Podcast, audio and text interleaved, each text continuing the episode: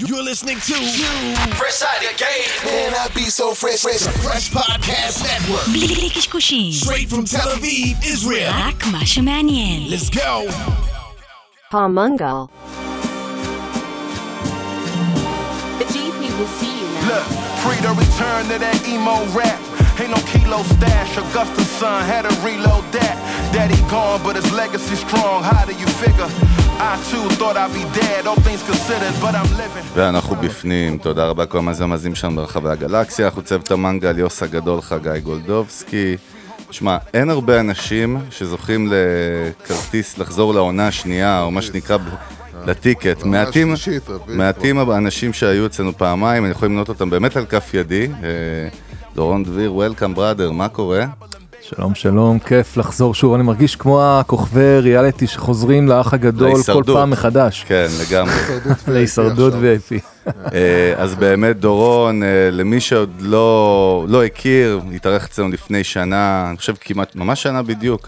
כן. אה, אחד מאנשי, מבחינתי, אחד מאנשי הפרפורמנס בדיגיטל מרקטינג הבכירים בישראל, אה, לשעבר בלמונייד ובלילי ו- ועוד הרבה סטארט-אפים.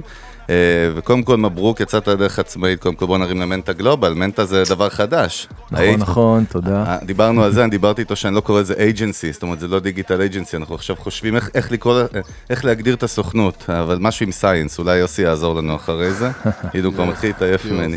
כן, אה, אבל אה, אז ברוך הבא, באמת היום אנחנו נעשה פרק שהוא, אתה יודע, אנחנו מדברים הרבה על תוכן ועל הוליסטי ועל branding ועל תפיסות, והיום אנחנו, מה שנקרא drill down מפחיד, יוס, ככה זהו, מפה. אז אנחנו באמת, הפרק הזה, הולכים לעשות משהו שאני חושב שלא עשינו אף פעם. זה באמת לדבר על הצד הזה של, אה, של אה, קמפיינים ופלטפורמות והתנהגות שבפלטפורמות והחוקים ומספרים ודאטה ומדע. ובאמת משהו שלא עשינו אף פעם, ואני חושב באמת שהבאנו את אחד האנשים התותחים בתחום, וזהו, עכשיו השאלה זה מי מתחיל, איך מתחילים, מי מתחיל. אה, אני אגיד לך, אנחנו נתחיל תמיד, יש לנו מסורת, ומסורת גם שיש אורחים, אנחנו נתחיל עם מסורת. נתחיל עם ידיעה קטנה, אבל שקשורה, ומעניין גם לשמוע את האינפוט שלך. יוס, העלית בקבוצת המנגל אה, אתמול, אני חושב היום, על העניין של ההמשך, אה, ההתפתחות ה-D2C, Direct to Consumer, שקומרס גם עכשיו מושכים מהחנויות את ה... נכון? את, ה, את המותג. אה, נייקי עושים את זה בזמן האחרון, הרבה חברות, brand-ים מתחילים לקחת אדידס. כאילו, אדידס, נייקי, גם לא רק ב footwear. הם מתחילים לקחת את המוצרים שלהם, הנה, אם היו עובדים משווקים עד היום, אה, כמו מגה ספורט וכאלה, ואומרים, אוקיי, אנחנו בוחרים אה, מה שנקרא direct to consumer, והרבה חברות שהם המידלמנס האלה מתחילים להילחץ, כי בעצם אין להם ברנד משלהם, הם תלויים בברנדים האלה, ופתאום לא יכולים למכור אותם, ומה יקרה איתם. אז קודם כל, אה, יוסי, אז מי שרוצה לשמוע עוד, שייכנס לקבוצת לא, אה, לא, לא. המנגל. לא, אה, אבל- אבל אז- כל- אז קודם כל אני חושב שאנחנו גם כן. נדבר על זה, כי ככה זרקת לפני זה על החשיבות פתאום שניתה למותגים היום. זה, כן. אז, אה, אז באמת צריך להבין, עוד פעם, זה לא משהו שזהו, מחר כל המידלמנס כאילו נעלמים, אלא באמת הכל זה, הדבר היחיד שחסר היום בשביל, כדי שמותגים יעזבו את הצורות הפצה המסורתיות, זה בעצם אה, לוגיסטיקה יותר טובה, שזה כאילו מה שחסר היום, היכולת שלהם להגיע לכל לקוח בכל מקום בעולם בצורה מהירה ונוחה, זה כרגע מה שחסר. ולכן מה שהם עושים זה לקחת את כל החנויות הקטנות האלה, שיש להם גם בעיה שם, כי, כי הם בעצם לא יודעים איך המוצר שלהם מוצג שם, והרבה חנויות קטנות הן לא בדיוק משקיעות נכון, בתצוגה, לעומת החנויות הגדולות, ששם המוצר, המוצרים של נייקי מן הסתם מקבלים תצוגה המכובדת יותר, וזה חשוב להם, אז הם בעצם מוציאים אותם מכל החנויות הקטנות ומכל הספקים הקטנים, משאירים אותם ברשתות הגדולות. אבל, אה, אבל בסאבטקסט של הדברים זה בהחלט ההבנה של המותגים שבעצם הכוח זה אצלם. אה, בתכלס המפיצים הם רק ה, באמת ה middleman הזה, ואנחנו מתחילים לחתוך ב middleman, זאת אומרת, אנחנו לא צריכים אותו. כן, טוב, אז באמת בוא, בוא נצלול לתוך הפרק. יופי. אה, והיום אמרנו באמת נעשה drill down גם על פלטפורמות, מה קורה ב digital marketing בכלל, מג... מעבר למגמות, איך, איך עובדים.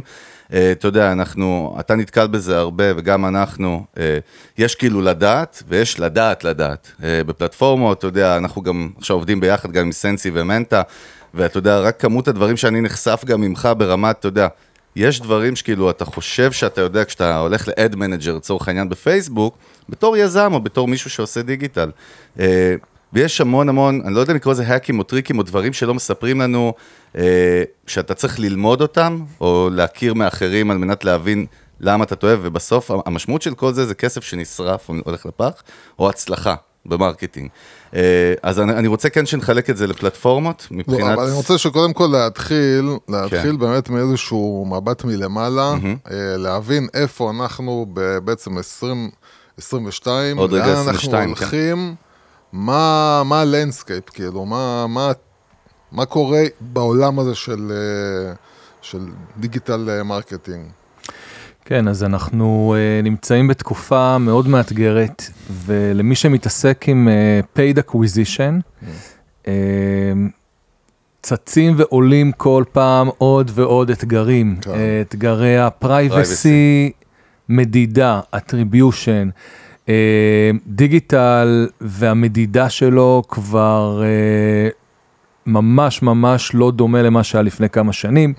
המגמה הזאת רק תלך ותחמיר, וגם uh, מנהלים צריכים להבין שהציפייה שלהם לדעת uh, בצורה אבסולוטית uh, מאיפה הגיע הלקוח ומה הוא עשה, היא, היא כבר לא כמו פעם.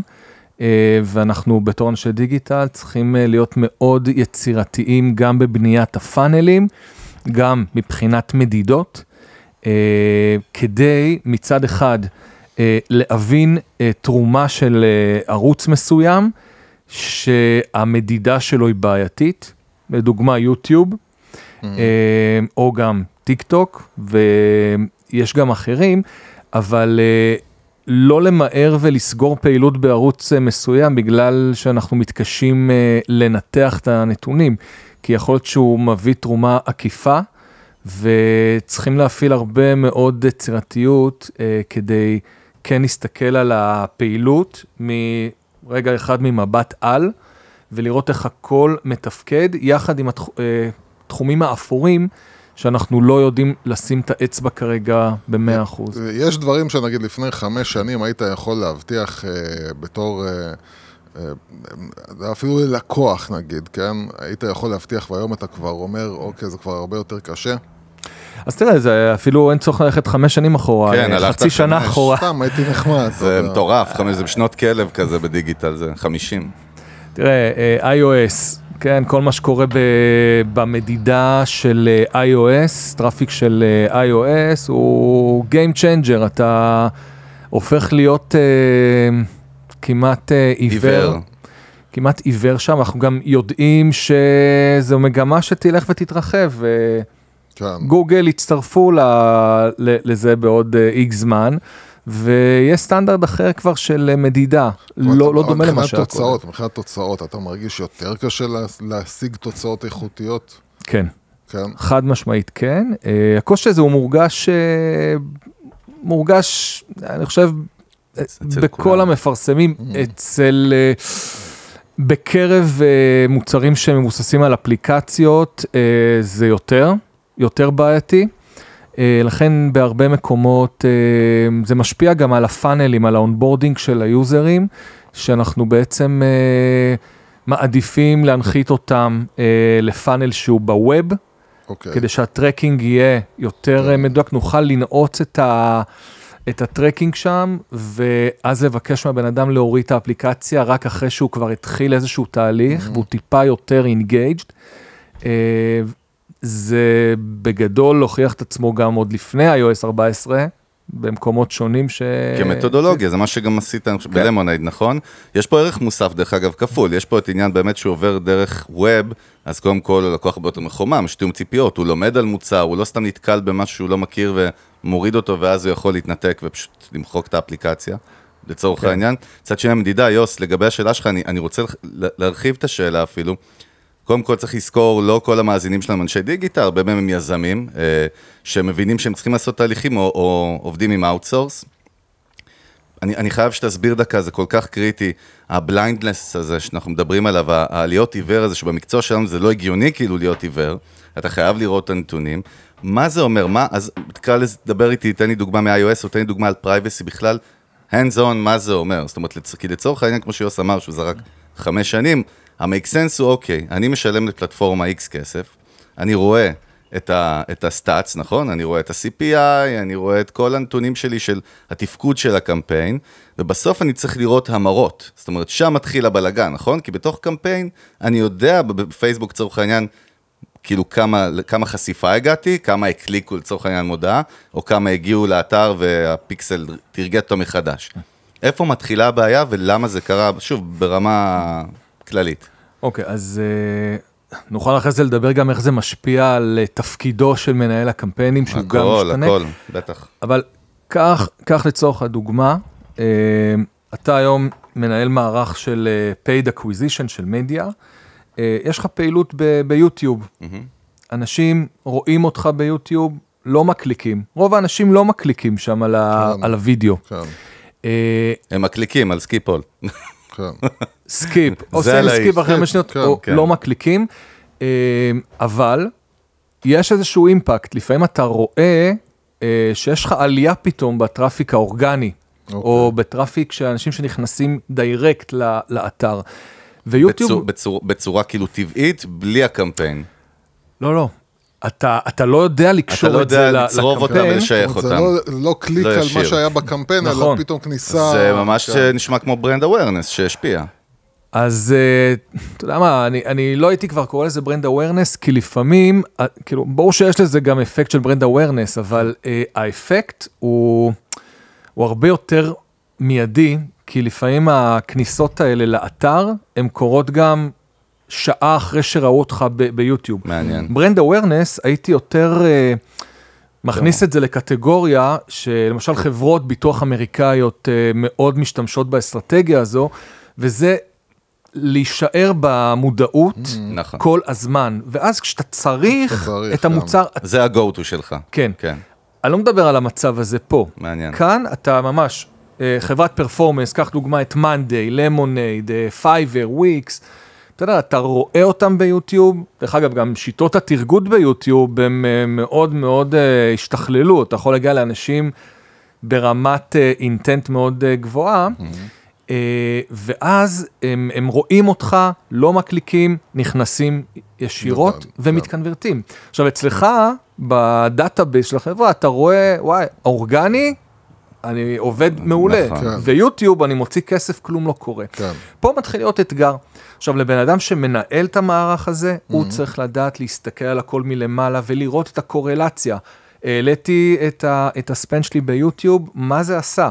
האם יש יותר חיפושי ברנד, Mm-hmm. שזה בדרך כלל, אה, אתה אמור אה, לראות את זה, האם ה-CTR שלי בחיפושים גנריים, CTR רק למי שלא מכיר את הטרם.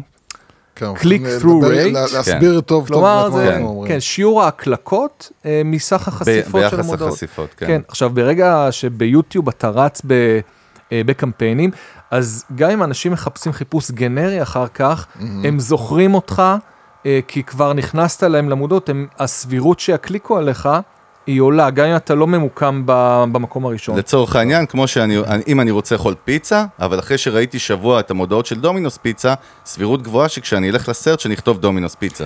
כן, אבל הייתי אפילו לוקח את הדוגמה הזאת קצת יותר אה, זה. יאללה. דומינוס הם ברט חזק. נכון. אם אתה עכשיו פיצריה חדשה, יוסי's פיצה. סבבה. ראית, במשך. שבוע עכשיו אה, את, ה... את הפרסומות האלה, אתה מחפש בגוגל להזמין פיצה, אתה רואה דומינוס, אבל פתאום אתה רואה עוד משהו שראית אותו פתאום לאחרונה, כי דומינוס Nice. באמת אתה לא צריך לראות אותם כן. ביוטיוב כדי להכיר אותם. אז זה יכול להיות אימפקט, פתאום אתה רואה שיותר מקליקים עליך. אה, כי אתה יודע, אצל הרבה אנשים מחפשים להזמין פיצה, רואים את דומינוס, פשוט לא רואים את כל השאר, אתה, אתה כן. יודע, זה, זה כבר הפך להיות שם נרדף ללהזמין פיצה אצל חלק כן. מהאנשים. אה, אז זהו, אז יש פה אתגרי מדידה מאוד גדולים. עכשיו, אני יכול להגיד לכם אותו דבר עם טיק טוק, שאמרת קודם לכן שיש הבדל בין אנשים שיודעים אה, להרים קמפיין לבין כל הדברים הקטנים. עכשיו, הבעיה היא שרוב האנשים לא יודעים מה הם לא יודעים. כן, נכון. חד משמעית. עכשיו, ברגע שאתה לא יודע את הפערים האלה, אתה נופל אה, להרבה דברים שבסוף עולים, עולים לך כסף לא. ושכר לימוד. ואתה גם מתאכזב, אתה גם יורד לדאונים כי אתה כאילו נכשל, ואתה לא מצליח, למרות שזה בכלל... זאת אומרת, הסיבה היא אחרת. נכון, עכשיו תראה, ללמוד להרים קמפיין אפשר ללמוד ב- באינטרנט, אבל את הניואנסים הקטנים אתה צריך באמת, אה, זה מגיע עם הניסיון, כן. או בנבירה בכל מיני פורומים, שזה, אתה לכולם. צריך להבין שאתה כן. לא מבין. עכשיו, אני אתן לך דוגמה על טיק טוק. כל עולם ה attribution, איך פלטפורמות עושות attribution ומייחסות לעצמם אני קרדיט. אעצור, אני אעצור אותך עוד פעם, היום אנחנו נהיה hardcore, attribution למי שלא יודע, זה איך אני משייך את ה source, נכון? בוא ניתן דוגמה לצורך העניין. כן, חשוב פשוט, זה מושג מאוד דוגמה. חשוב. ראית מודעה. בטיק טוק, כן. הקלקת עליה, אה, נרשמת או קנית דרך המודעה, טיק טוק אמור להראות לך שבוצעה רכישה נכון. דרך המודעה הזאת. כן. זה נקרא attribution. השיוך הזה, שיוך, בדיוק. השיוך שכל פלטפורמה עושה, כדי שתוכל לראות שבקמפיין מסוים למילה מסוימת, למשל בגוגל, היו אה, 100 קליקים, 8 רכישות, אז אה, גוגל משייכים, עושים attribution, הם אומרים זה, אה, הרכישה הזאת אה, אה, קרתה מקליק ממילה מסוימת, מודעה מסוימת. בטיק טוק יש עניין מאוד אה, שונה משאר הפלטפורמות, שהאטריביושן שהם עושים הוא למעשה, אה, הם, זה נקרא first session attribution, וזה מאוד מאוד שונה. כשבן אדם מקליק על המודעה, אם הוא אה, לא ביצע את הרכישה בביקור הראשון שלו, טיק טוק בעצם לא לוקחים על זה קרדיט, וזה מאוד שונה מפלטפורמות אחרות. זה קריטי, מה זאת אומרת? בפייסבוק, בגוגל, אתה... אה, הפלטפורמות כן לוקחות קרדיט של אה, שבעה ימים כן. ברוב המקרים, על, אחרי הקליק. לפעמים גם לוקחות קרדיט על ה-view, בן אדם שצפה ליום אחד, יש דברים שאתה יכול לשחק עם ההגדרות, אבל הדבר הזה הוא סופר חשוב, כי כשאתה בא להשוות ביצועים, למשל של פייסבוק מול טיק טוק, אתה חושב שאתה משווה תפוחים לתפוחים, וזה לא. וזה לא, כי ה attribution הוא, הוא שונה. זה כמו להשוות בין שתי תרבויות שונות, למה פה הקמפיין הצליח ופה הוא הצליח בלי להתייחס לאלה יפנים עם תרבות שונה או אלה בריטים עם אה, לצורך העניין. רגע, בכוונה אני לא רוצה לצלול dive down לפלטפורמה, תכף נדבר עליהם אחת אחת. אז קודם כל זו נקודה מהממת מה שאמרת, נקודה שנייה שאני רוצה שתתייחס אליה ברמה כאילו level, זה עניין ה-privacy. זאת אומרת, מה שאמרת עכשיו הוא קורה גם בלי עניין של privacy. מה שדיברת זה איך אני יודע לשייך מהלכים שהם ממומנים, כאילו דיגיטליים, להצלחות. את זה הבנתי, זה גם היה קיים לפני באמת 5-10 שנים האתגר הזה. אה, אבל האתגר של ה-privacy, אני גם העלינו השבוע פוסטים על זה, שבוע שעבר, סליחה. אה, יש המון מחקרים, גם של מרקטינג די ואחרים. ה-stats, אתה רואה, מפחידים, האחוזים. האחוזים של ה-blindness של ה-marketers, במה אנחנו מצליחים למדוד. תסביר בבקשה ב-high level, מה העניין של ה-privacy, כאילו, ואיך הוא משפיע. לא, גם השאלה זה איך הוא משפיע בישראל, כי אנחנו מדברים... בסדר, שהיא- דבר העולם, דבר ישראל, אין בעיה. בעיקר- כאילו זה מגיע מאפל, אבל השאלה זה... לא, לא רק, יוס, לא רק. אבל השאלה זה אם יש לזה השפעה גם מחוץ לאייפונים. אז, שנייה, אתה דיברת iOS, ואני- iOS זה לא הבעיה היחידה. בוא, זה כאילו... השאלה. זה הברנד של אבל זאת ה-privacy השאלה. זאת השאלה, האם יש באמת כרגע לנו בישראל יוסי בעיות מסי, אחרות? בסופו של דבר פשוט גנבת לי את השאלה, זה מה לא שרצית. גנב את השאלה, זה. פשוט אני לא רוצה להעמיק בנושא שהוא פחות עליך. רלוונטי כאילו אה, בישראל. דרך אגב, רגע, סליחה, אני עוצר עכשיו כן. ואומר, הכרזה הכי חשובה מאז המצאת האינטרנט, לא אמרנו בתחילת הפרק, יוסי הפסיק לעשן. אז כאילו זהו, הייתי חייב כן. לשלוף את זה החוצה. מזל טוב. כל העולם מתרגש עכשיו. אז אז בואו נדבר רגע על privacy וההשלכות הישירות על, אה, performance. אוקיי, אז, אז privacy גם התחיל, uh, הוא עלה ל, למרכז הבמה עוד לפני ה-iOS עם ה-GDPR. למי שלא לא יודע, נצטרך לעשות את זה הרבה היום. קודם כל, אה, בוא ניתן לזה הקדמה אה, קטנה, יאללה. כל מה שקרה עם קמברידג' אנליטיקה, כן, פרשייה בחירות. בארצות הברית, אה, וה... המערב הפרוע, בקיצור. כן, הביקורים כן. התכופים של מרק צוקרברג אה, בקונגרס האמריקאי. ו... אה, אז, אז, אה, אז כן, כל הנושא של ה-privacy התחיל לעלות ל- לסדר היום, והיכולת, או בעצם ה...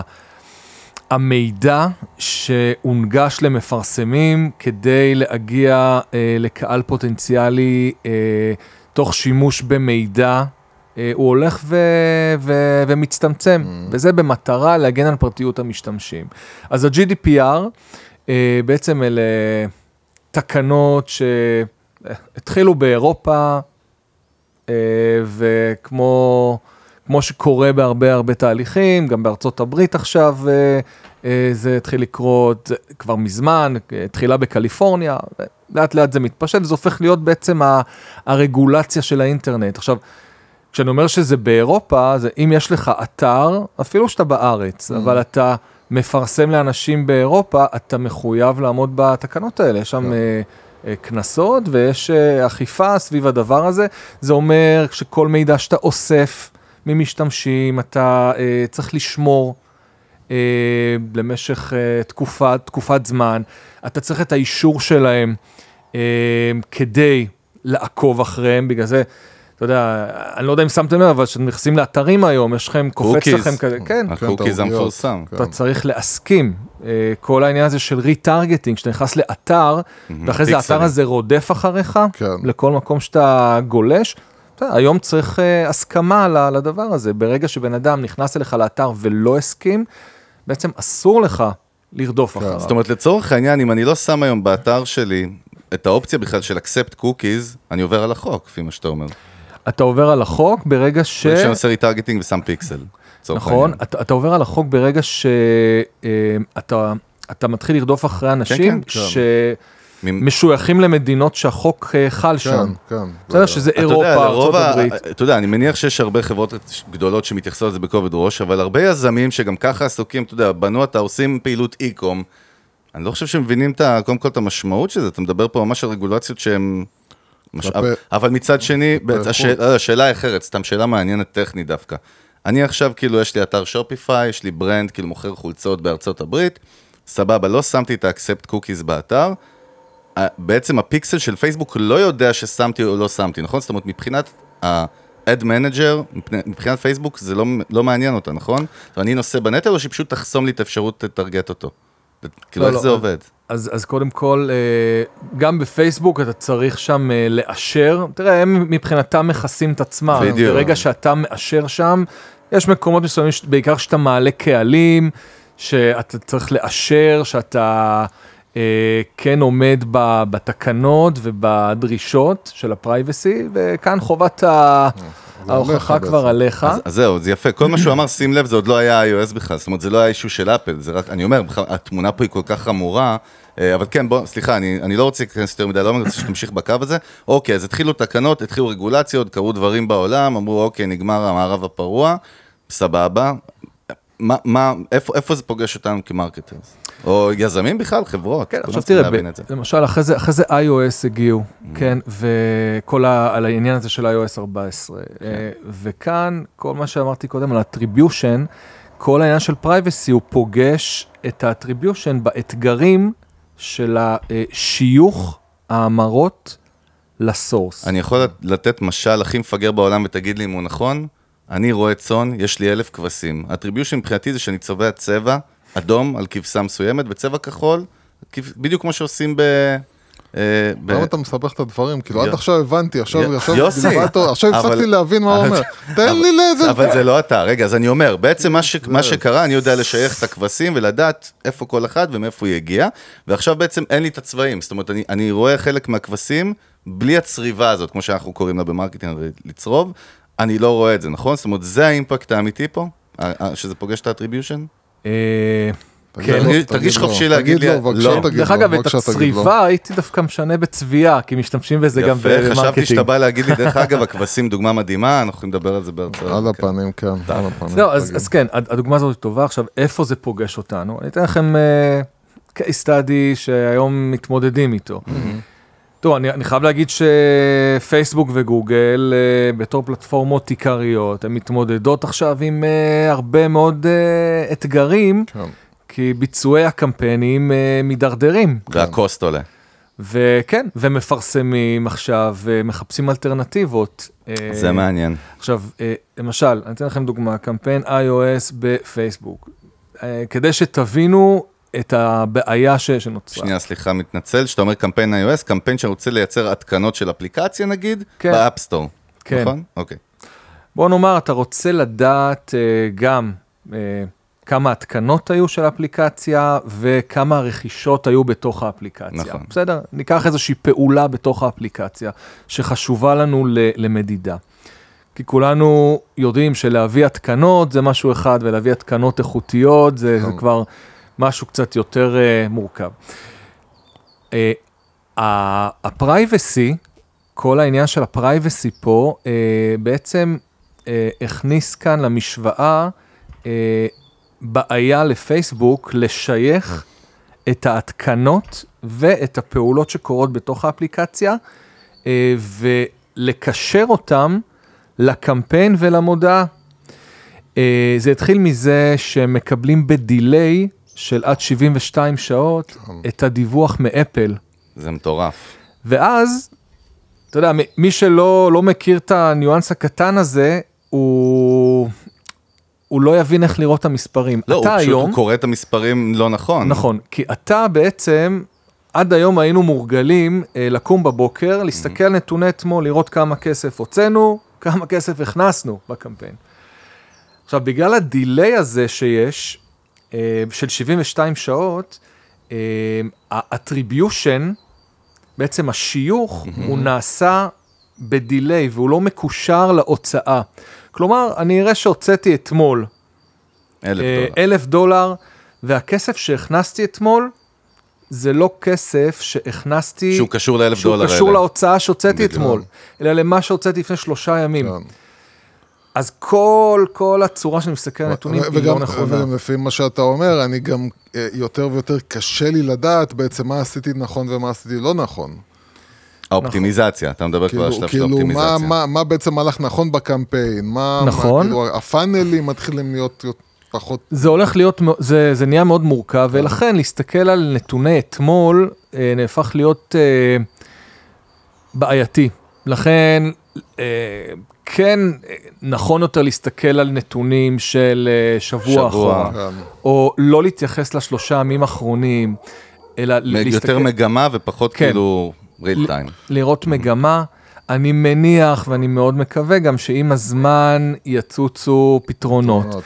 כבר אני יכול להגיד שיש כל מיני מודלים סטטיסטיים, גם לפייסבוק, גם לגוגל, שנותנים לך איזשהו estimation, הערכה, אה, הערכה סטטיסטית שפייסבוק כן אה, רוצים להראות אה, נתונים שקרובים למציאות בגלל הפער הזה במדידה. אבל אה, כן, אנחנו בסופו של דבר, עכשיו אנחנו, אני, אני פה תמיד בשביל להוציא אותנו מהשיחות על אה, סטארט-אפים ואפליקציות וזה, ולהתחיל לדבר כאילו גם על עסקים אמיתיים, שהם מדברים עסקים בסופו של דבר... סטארט-אפ זה לא עסק אמיתי. עסקים... אה, brick and mortar, על כאלה בקיצור. שלא מרוויחים אה, 40 אלף שקל לש- לשעה. אה, אתה יודע, עס- אה, אה, עסקים כאלה מדברים איתך על אה, לידים, על המרות לרכישות וכל מיני... איך, מה האתגר בעצם בעולם הזה? אנחנו שומעים גם בעולם האמיתי שפתאום יותר קשה להשיג לידים איכותיים, הלידים פחות איכותיים, אתה מוציא הרבה יותר כסף על לידים. איפה האתגרים של העסקים האופליינים או עסקים זה לא רק אופליין, זה? SMB, זה יכול להיות אתר e-commerce כן, לא, לוקאלי, עסקים אתה יודע. זה- קטנים בינוניים, כאילו, כן. איפה האתגרים שלהם כשהם באים לפרסם? אוקיי, אז אה, כאן בעצם זה מתקשר למגמה, מגמה שקורית כבר בשנים האחרונות, היא הולכת ומתעצמת, אה, והיא גם אה, קשורה בסוף לתפקידו של מנהל הקמפיינים העתידי. כן. תראו, הטכנולוגיה והאוטומציה אה, מתקדמת כן. בצעדי ענק. הפלטפורמות הופכות להיות יותר ויותר, נקרא לזה יעילות, מבוססות על Machine Learning, AI. אלגוריתמיקה. נכון. האלגוריתם הוא כבר אה, מונח אה, שהוא לא איזה משהו מפחיד, אלא כולם כבר שומעים אותו כל הזמן. ובסופו של דבר, בגלל שהאוטומציה הופכת להיות אה, על השולחן, ומקום, היא תופסת מקום מאוד מרכזי, זה בעצם מביא למצב שהיתרון האנושי אה, בין אה, ברנד אח- אחד לאחר, היתרון האנושי שהיה פעם למנהל הקמפיינים, הוא הולך ומצטמצם. בסדר? אה, זה שיוסי מנהל קמפיינים למותג א' וחגי למותג ב', זה שיוסי הוא איש מקצוע טוב יותר, אה, בעבר זה היה מורגש הרבה יותר בביצועים, אבל עכשיו, כיוון שזה אותו אלגוריתם, אה, אז הפערים באיכות האישית הם מצטמצמים. וכאן- האנושית. ה- כן, כן. האנושית. זאת אומרת, המערכות כשלעצמם בפלטפורמות, המערכות פרסום בעצם... תיאורטית, אתה יכול לשים כסף ולתת למערכת לעבוד, תיאורטית. אה, לעבוד בצורה אוטומטית על טייס אוטומטי. תראה, זה ממש ב... כן, ברע, אבל כן. עדיין, עדיין, אה, מה שבאתי להגיד, בסופו של דבר, כיוון שהאיכויות האנושיות הולכות ומצטמצמות, אז אה, בוא נאמר ששני ברנדים שיש להם את אותו תקציב, אה, כנראה שהאיכות האנושית, ההבדלים בביצועים שם, הם יהיו פחות קיצוניים. אוקיי. ולכן, איפה כן יהיו? מה שנכנס, מה שנכנס כאן, אה, שיכול להוות Game Changer changer. או יתרון, אה, שאתה יודע, היתרון האנושי יכול לבוא לידי ביטוי, זה עדיין אנחנו חוזרים למקורות היסודיים של, אה, הבסיסיים של שיווק. זה אה, מיתוג, זה מסרים, מודעות, גם שם יש אוטומציה במודעות כן, ובמסרים, אבל תוכן. החשיבה, הבניית מותג, התוכן, אה, וכמובן תקציבים. זה, האוטומציה מביאה למצב שככל שיש לך תקציב גבוה יותר, אוקיי. פשוט הקמפיינים יעבדו טוב יותר, כי יהיה להם יותר דאטה ללמוד ממנו ולשפר. וזה בדיוק מביא למצב, התשובה ל- ל- לשאלה. זה וואחד אתגר. כן, אבל זה- זה, זה, זה רק עונה בדיוק לשאלה שאמרת, למה העסקים, כן. בוא נאמר, הקטנים יותר, הבינוניים, מתקשים להביא עכשיו, הם, הם רואים ירידה ב- באיכות כן. הלידים, כי אה, כשיש להם תקציב קטן, אז אה, הפלטפורמות, בעצם אה, איכות הטראפיק שמספקים אה, לאותם מפרסמים, היא ירודה יותר. אתה, אתה עוד עדין פה, דורון, בוא, בוא, נהיה, בוא נהיה קצת פחות עדינים, כי בסוף אנחנו רוצים באמת לשים גם uh, דגלים אדומים. יוס, תבין, משהו, זה שיחות גם פנימיות שהיו לנו. אי אפשר, אי אפשר להעלים ולהסתיר את העובדה שתקציב מיקרו מאוד מאוד קטן, סתם אני זורק עכשיו, בלי לתפוס בלשון, 20 דולר ליום, אפילו ברמת טסט, דיברנו על זה, בגלל איך שהכל בנוי היום ולאן שזה הולך, זה לא אפקטיבי. אתה אמרת, איך אמרת לי את זה באחד מהמפגשים האחרונים שלנו? תקשיב, המערכת פשוט לא תוכל ללמוד בתקציב הזה, זאת אומרת, היא בכלל לא תוכל להסביר לך אם זה נכון או לא נכון. זה האתגר, יוס, שכל שקל חשוב ל-SMB, אתה, זה הפחד האמיתי. בדרך כלל, לא יודע איך פותרים את זה, כן? זאת אומרת, אז, זה... אז, אז עוד, אז עוד זה- השאלה, השאלה הבאה, לפני שאנחנו ניכנס ממש כן, יאללה, זה כבר לפלטפורמות 40 וזה, דקות ועוד ברקע. השאלה, עכשיו אתה, נגיד בתור בן אדם שעושה את מה שהוא עושה, אה, אם אתה עכשיו יושב מול איזשהו עסק ואתה צריך לייצר עכשיו את המהלך הכי אופטימלי מבחינתך כדי שהקמפיין יצליח. מה בעצם בעל העסק צריך לעשות מהצד שלו, או, כלפי, או המוצר, או המותר, או לא משנה מה, כדי שכל השרשרת הזאת תספק בסוף תוצאות טובות. אוקיי, אז תראה, קודם כל, אחת הטעויות הנפוצות, זה קורה הרבה לסטארט-אפים חדשים שעולים לאוויר, אומרים דבר כזה, אני, אני רוצה לנסות הכל, לראות מה עובד ולהתמקד שם. זאת אומרת, גם, גם התקציב הוא קטן, גם אתה רוצה את התקציב הזה לפצל עכשיו לגוגל, פייסבוק, יוטיוב, לינקדאין. טוויטר, טיק טוק, סנאפצ'אט.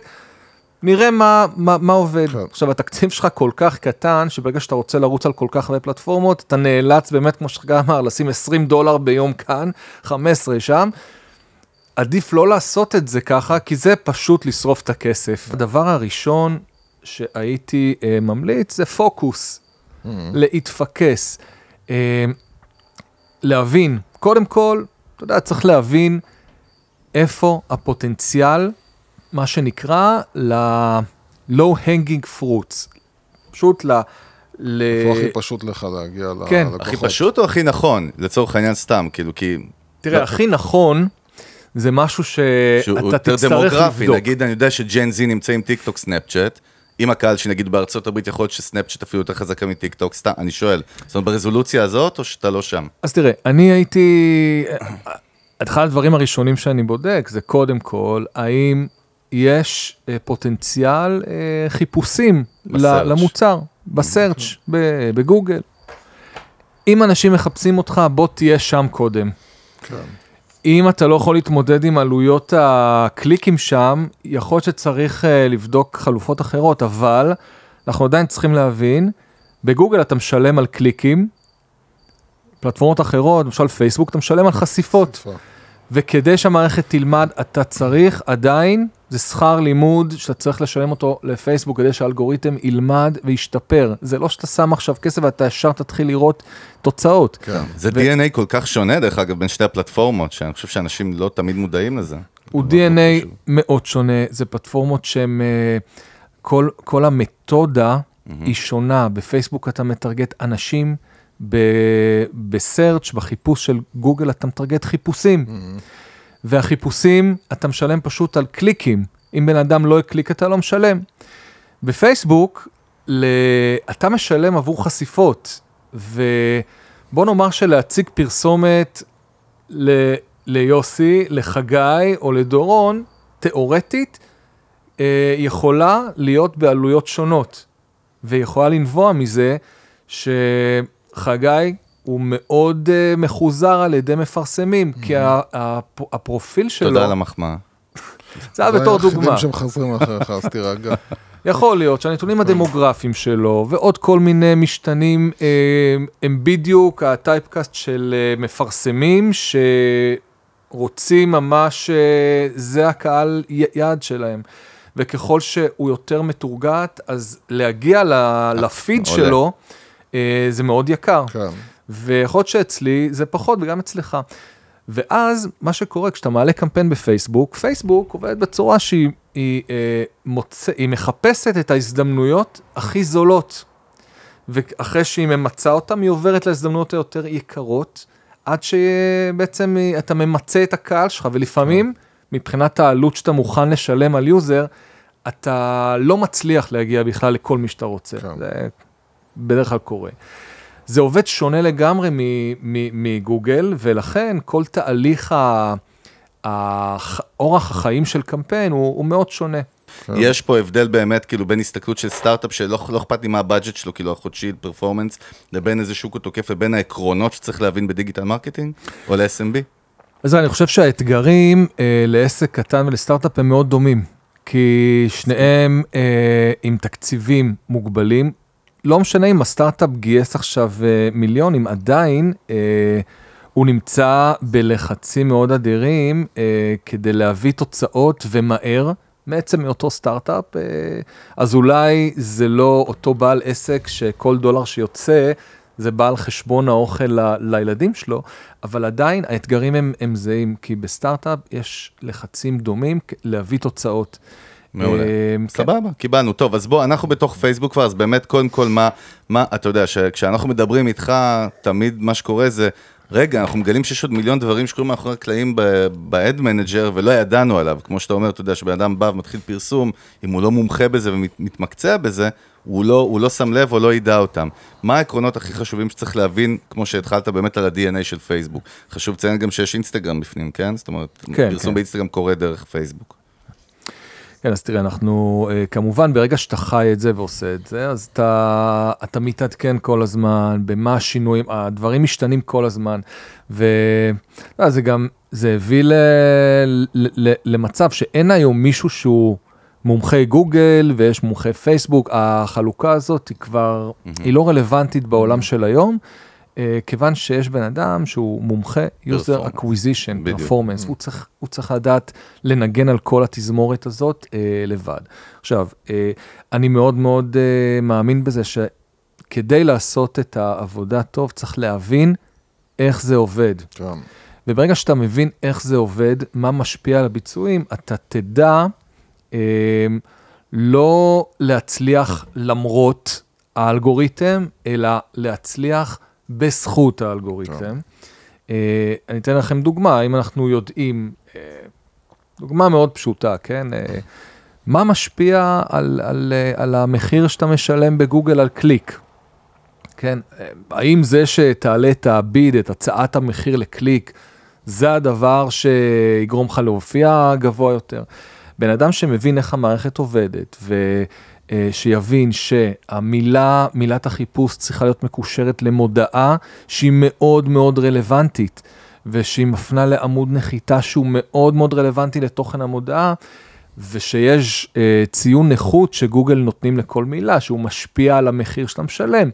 ברגע שאתה מבין את הדברים האלה, אתה יודע איך לשפר ואיך לעבוד יחד עם המערכת, ולא למרות סבבה. אז, אז בוא, אנחנו כאן גם בפייסבוק, באמת אני רוצה לרוץ משם. מה, מה, מה קורה בפייסבוק קודם כל עכשיו בכלל? מה, מה הדברים החשובים לדעת? מה רוב האנשים שאתה יודע, או יזמים, או גם חברות בכלל, לא כל כך מודעים ולא מבינים וזה יכול לתסכל בסוף? מה, מה קורה שם? אוקיי, קודם כל אנחנו צריכים להבין שהעלויות בפייסבוק אה, הן מושפעות, כמו שאמרנו, מה- מעד כמה הקהל מתורגת. זה בורסות, דרך אגב, חשוב לציין, כל הפלטפורמות האלה זה בורסות בסוף, כן. נכון? כן, איכויות שונות, או בעצם אני לא אקרא לזה איכויות, אלא אה, רמות חיזור מסוימות אה, משפיעות על המחיר. אנשים שהם יותר מתורגתים, אני אתן לכם סתם דוגמה, אה, בן אדם ניו יורקי, בן 30, עם אייפון, אה, שעובד בהייטק, כנראה שלהגיע לאוכלוסייה עם, ב, של פרופיל כזה, תעלה יותר מ... אה, מי איזה מישהו בכפר בהודו, או פונג'אב, או איזה משהו שיש לו בהודו זה, גלקסי אחד. זה, זה קל, הייתי נותן דווקא דוגמה מארצות הברית, כן. מישהו שגר באיזה פרוור, כן, אה, איזה רדנק. כן, זה, אה, העלויות הן שונות, והן שונות שהן נובעות מזה שאוכלוסייה, סיגמנטים מסוימים הם יותר אה, מחוזרים. אז אנחנו צריכים להבין אה, שכדי להגיע לקהלים אה, שמאוד מחוזרים, אנחנו צריכים לפעמים להיות יצירתיים. עכשיו, היצירתיות הזאת היא באה לידי ביטוי ב... איך אנחנו אה, מגיעים אה, לאוכלוסייה הזאת, באיזה מסרים אנחנו מדברים אליהם, אה, כדי לתפוס את תשומת הלב שלהם ולהשיג ביצועים טובים למודעות, שהם בסופו של דבר ישפיעו על המיקום שלנו באותו מכרז. ואנחנו צריכים להבין שבפייסבוק, אה, ה newsfeed, פייסבוק, אינסטגרם, הוא לא המקום היחיד ש... שבו המודעות מוצגות. או, זה חשוב. יש לנו את חשוב. ה stories, יש לנו כל מיני פידים אחרים, יש לנו את המרקט פלייס, ויש לנו עוד משהו שיש לנו את המסנג'ר, אה, יש לנו גם רילס, שזה כן. התחיל להיכנס, ויש משהו שמוחבא שם, אה, זה שזה Audience Network. Network, כן. ה shit הזה, אני רוצה פעם אחת fucking להבין מה זה הדבר הזה שחוטף מלא כסף, ורוב המפרסמים בכלל לא מודעים לזה שהוא קיים, כי הוא פשוט מסומן ב default שזה חלק מהפרסום. מה זה? אוקיי, אז גם לגוגל, אה, לגוגל כולנו מכירים את רשת התוכן של גוגל, אלה כן. בעצם אתרים. אתרים ואפליקציות, network, כן. אה, אתרים ואפליקציות שמחוברים לתוכנית האדסנס של גוגל, אדמוב. שהם בעצם אה, מרוויחים מזה שאנחנו, זה- שגוגל מפרסמת אצלם זה פרסומות. כאילו נכון. רב שר שלהם, לא? הם מקצים, הם מקצים נדל"ן באתר שלהם לפרסומות של כזה. לצורך גוגל. העניין ynet, אנחנו רואים פרסום בוויינט עם נכון. ה-X, הבאנרים המכוערים מאוד שם שקורים ב-affiliate network. נכון, חלק מהבאנרים האלה הם של גוגל, וגוגל בעצם מתחלקים בהכנסות עם אה, בעל האתר או אפליקציה. אותו דבר, גם פייסבוק הרימו, וגם לינקדין הרימו, בסדר? זה קיים בעוד פלטפורמות, וגם בטיקטוק, גם, זה קיים גם שם. למה הפלטפורמה עושה את זה? כי זה בעצם מרחיב, כן, זה מרחיב את. אה, את היצע הפלייסמנטים. אה, אממה, מה קורה? הנה זה בא. אנחנו צריכים להבין שאין לנו ממש, בוא נאמר שבגוגל יש יותר טרנספרנסי, יותר שקיפות לגבי באיזה אתרים אה, זה מופיע. בפייסבוק זה יותר שקוף מבעבר, אה, אבל אה, עדיין המודעות שלנו יכולות להופיע בכל מיני אפליקציות ואתרים שהם לאו דווקא יביאו לנו קהל איכותי. אני אתן לכם דוגמה. אני עכשיו משחק איזה משחק אה, באפליקציה כלשהי, ואני רואה פרסומת שאני חייב, הם מחייבים אותי או לשלם נכון. כל כסף. עולם ההייפר קאז'ואל, ככה הוא בנוי, אתה צריך שח- לראות משהו כדי לעבור לשלב הבא. בדיוק. זה המודל העסקי שלו. האם זה קהל איכותי למוצר שלך? קהל מעוצבן. אה, כנראה שהבן אדם יראה את הפרסומת ל... קיצר, לא באהבה א- גדולה. אפס רלוונטיות, פשוט אפס כן, רלוונטיות. עכשיו כמובן שזה לא כל המקרים, אבל זה סצנריו שיכול לקרות. חשוב מאוד לדעת את זה. אה, עכשיו, כמובן שיש פה אה, מלחמות מאוד גדולות אה, של גוגל ופייסבוק ב... בהתנהגות שהיא אה, פסולה, כל מיני frauds. כן. דוגמה, אה, אתרים שמפעילים כל מיני קליק בוטים, נכון. שהם מקליקים, והם ואז- לוקחים לך כסף מהמודעות, באשכרה. תראה, גם אם זה לא, לא חיוב per click, מה שלמעשה קורה, שהאלגוריתם בגדול לומד שהאתר הזה הוא טוב, כן. והוא מביא הרבה קליקים והוא ממשיך, פה- ממשיך לדחוף לשם עוד ועוד traffic. פה יש מושג שלמדתי מדורון, וזה נקרא לזהם את הפיד, או לזהם את הקמפיין, נכון? אנחנו כן. מזהמים אותו אז- בקהל לא רלוונטי. אז תראו, זה... את האלגוריתם, סליחה. זה אחת, ה... אחת הבעיות שברגע שהדברים האלה קורים, הרי האלגוריתם לומד, הוא לומד, אנחנו העלינו קמפיין בפייסבוק והוא לומד, הוא לומד מי, מי הקהל שטוב לנו ומי הקהל שלא טוב. מהמם. וברגע שאנחנו מכניסים אלינו לפאנל, למשפך שיווקי, אה, traffic שהוא לא איכותי, אז הוא בעצם במידה מסוימת מזהם לנו את, ה, את הלמידה, כי האלגוריתם לומד שזה קהל טוב לנו, ואנחנו לא רוצים כאלה. וברגע שהוא לומד שמשהו טוב, הוא יביא לנו עוד ועוד מאותו דבר. כן. שככה למעשה כל האקוסיסטם הפייסבוקי אה, בנוי. אנחנו גם בתור משתמשים, אנחנו אוהבים תכנים מסוימים, אנחנו נתחיל נקבל לראות עוד ועוד מאותו כן. תוכן. וככה זה גם עובד בעולם של הפרסום. זאת אומרת, המטרה היא לתת פרסונליזציה, לייצר פרסונליזציה ליוזרים, ואז בעצם לייצר, להשתמש באותה פרסונליזציה, להתאים אותה למפרסמים של פייסבוק, של הפלטפורמה. נכון. אז אנחנו אבל בעצם לא נהנים, אנחנו מתפתים, אנחנו רואים פתאום מלא קליקים, אנחנו רואים reach, רואים שאגת, אנחנו רואים כאילו engagement במרכאות על המודעות, אבל זה הכל קהל שהוא בכלל לא רלוונטי בכל מיני סורסים ומקומות שאנחנו בכלל לא מודעים אליהם. נכון, תראו, אני לא אומר שזה 100% מהפעמים, אבל... לא, אני רק אומר שחשוב לדעת את זה, זאת אומרת, אנחנו פה בשביל לדעת. זאת אומרת, חשוב נכון, שזה כי, מידע... כי הדבר הזה, ברגע שאנחנו מעלים קמפיין בפייסבוק, אז הדיפולט, כלומר ברירת המחדל היא שאנחנו כביכול נותנים לפייסבוק לחלק את הטראפיק באופן שווה ולמצוא את ההזדמנויות הכי זולות. בדיוק. אנחנו יכולים לא, לא לבחור בזה ולבחור באופן ידני איפה אנחנו רוצים שהמודעות יופיעו. הרי יש אנשים שמעלים קמפיין בפייסבוק והם חושבים שזה רץ רק ב newsfeed כן, וב stories כן. של האנשים. הם לא יודעים שזה באל-ג'זירה, בפורנהאב וב... לא יודע איפה. בפורנהאב אני לא חושב סליחה, שזה את האמת מופיע, הם אולי איכותיים דווקא, אבל כן. ו- וכאן חשוב להבין עוד משהו, וזה איזשהו, אה, גם דבר שהוא הוא יכול אה, לפתוח את המחשבה ל- למפרסמים שאולי לא מכירים. תראו, ה-Newsfeed הוא, הוא בעצם ה- ה placement שמקנברט הכי טוב, בסדר? הוא ממיר הכי טוב, הוא גם הכי יקר. אה, אנחנו יודעים שהנדלן שם, הנדלן הפרסומי הוא מאוד מוגבל, אתה לא יכול להציף לאנשים כי יש להם כל איזושהי שני פוסטים. חוקתיות, בדיוק. כן, למרות שזה לפעמים כבר הופך להיות באמת כבר אה, אגרסיבי, וכשאנחנו מכוונים לקהל יעד מסוים, ברוב המקרים, אם, נג... אם נצליח להגיע ל-40-50 אחוז מקהל היעד שהגדרנו, זה מצוין. כן. ואנחנו כן צריכים לחשוב איך אנחנו מגיעים אליו בדרכים אחרות. ו stories זו דרך מצוינת, כי ברגע שאנחנו אה, מטרגטים את אותו קהל, למשל ב-Adset או קמפיין נפרד שמטרגט רק stories, אנחנו יכולים להגיע לקהלים שיקר לנו מדי להגיע אליהם בפיד. עכשיו, מעניין. זו טקטיקה שעשיתי אותה לא מעט גם בקמפייני בחירות, אוקיי.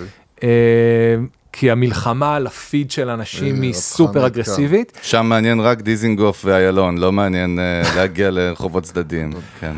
אבל ברגע שהמלחמה היא על ה feed, ב stories יש לנו עולם שלם של אנשים שאנחנו כנראה לא נגיע אליהם בפיד. ולכן גם יש נטייה כזאת שאם אנחנו מטרגטים את ה stories ואת הפיד ביחד, ה stories לא יקבלו הרבה צ'אנס, אלא יקבלו צ'אנס מאוד מאוד חלקי, ואנחנו... בגלל, זה אתה, אתה בעצם אה, אה, עושה, אתה מבדיל בין אה, מה שהולך ad set כאילו של נכון. סטוריז ו ad set של... מטרגט את זה בנפרד. אוקיי, אה, לא מסמן את כולם ביחד באותו קמפיין. כן. יש יתרונות בלתת למערכת לרוץ על, על, על, על הדברים ביחד, ויש גם יתרונות בלעשות ההפרדה. אה, אם אנחנו שמים את זה ביחד, אנחנו הרבה פעמים נכנסים עם הראש בקיר למערכת, אה, למלחמה, מלחמת מחירים קשה בביד. בבידים, כן. כן. אז אה, זה משהו, טיפ, טיפ חשוב שאני חושב ששווה לנסות אותו. כמובן שהוא מצריך גם קריאייטיב מותאם לסטוריז, כן, ו- גם ברזולוציה, גם במסרים, נכון. ב vibe, בהכל, ברור. דרך אגב, שאלה, בעצם זה מעניין, כי הסטוריז של אינסטגרם, שם אנחנו רואים sponsored, חושב על זה כאילו, לא שמתי לב, אין ספונסרד ב- בסטוריז של פייסבוק. יש, יש, יש. יש. בחיים שלי לא ראיתי אחד, איך זה יכול להיות?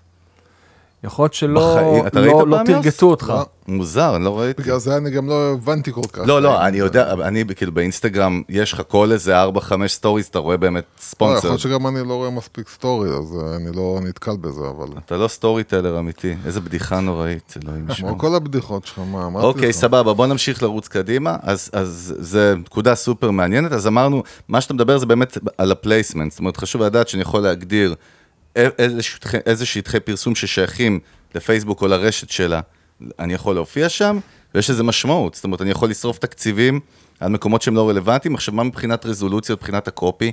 הרי יש את ה square, נכון? יש את הריבוע, אנחנו יודעים שיש את הריבוע הקבוע, נכון? ברמת ה-1080 על 1080. ולסטורי זה מלבני 1080 על זה- 1920. כן, אבל יש, אתה יודע, כשאתה רואה את ה automatic placements, הרבה פעמים אתה רואה את ה copy שעשית, אם עשית אחד, זה הדרך הלא מקצועית, את הריבוע הזה הוא יכול להופיע חתוך בכל מיני sourceים. אנחנו יכולים לערוך, אה, לערוך את, ה, את המודעה, גרפיקה. את הגרפיקה לפי placement, אז אפשר לעשות את זה. תגיד לי, וידאו, ו- בפייסבוק עד היום, הדיון הידוע, וידאו מול imageים, כאילו מה, ו- אתה יודע, אנחנו אוהבים להאמין, נוטים להאמין שווידאו הוא הכוח הכי חזק.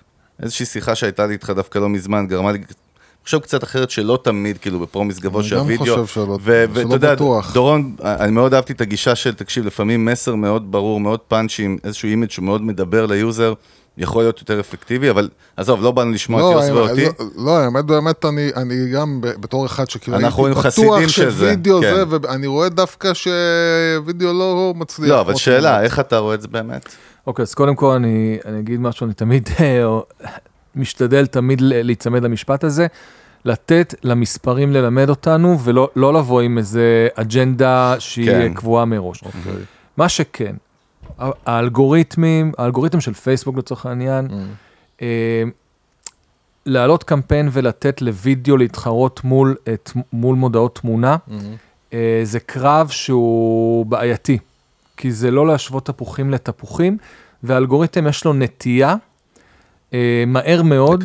להחליף, לא, לא. דווקא, דווקא את התמונה, מעניין. כי בתמונה אתה, יש יותר סיגנלים אה, שנותנים לאלגוריתם את האינדיקציות שתקרה המרה. ברמת Human Behavior אתה מדבר? כן. זאת אומרת, איך הוא מודד את ה-reactions ואת ה... אני חושב, ש, אני חושב, ש, אני חושב מעניין שבגלל. שאנשים, ה- ה- התשומת לב שלהם היא כל כך כל כך עסוקה, יש משהו בדבר הסטטי שיותר נוח להם איתו מאשר בווידאו שהוא צריך כאילו תשומת לב גבוהה יותר. עכשיו. תראה, אני חושב שלוידאו, כדי שהאלגוריתם ילמד שהווידאו עובד טוב, כן. הוא צריך לקבל צ'אנס אמיתי.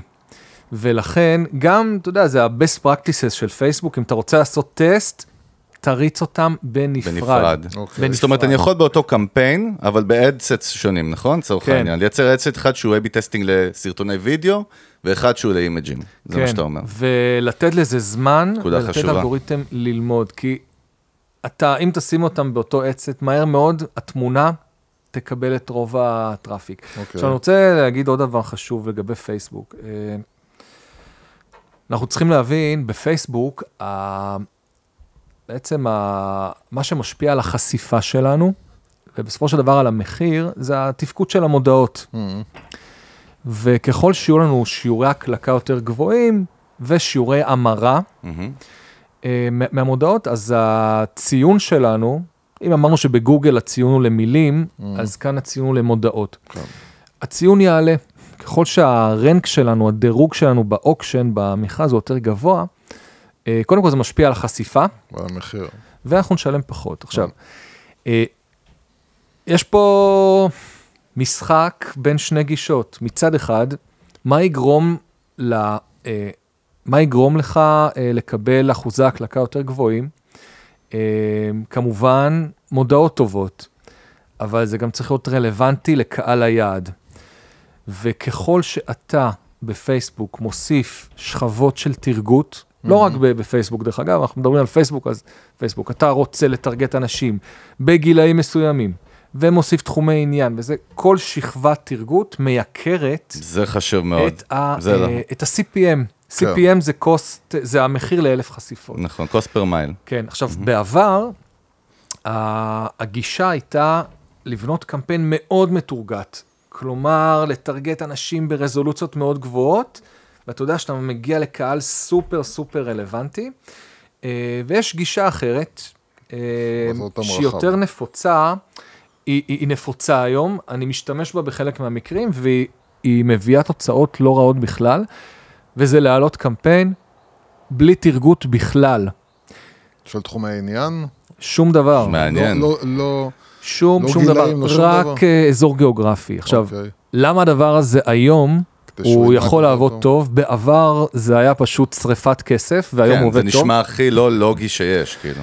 אוקיי, דרך אגב, זה אפילו יכול להגיע ממש בתור אה, עצות מאנשי פייסבוק עצמם, יש בזה היגיון. כמו שאמרנו, האלגוריתם, לומדת. האלגוריתם הוא מאוד השתכלל, וכשאתה מעלה היום קמפיין, גם אם הוא לא מתורגת בכלל, מהר מאוד האלגוריתם לומד מי הגיב ל- למודעה ומי לא.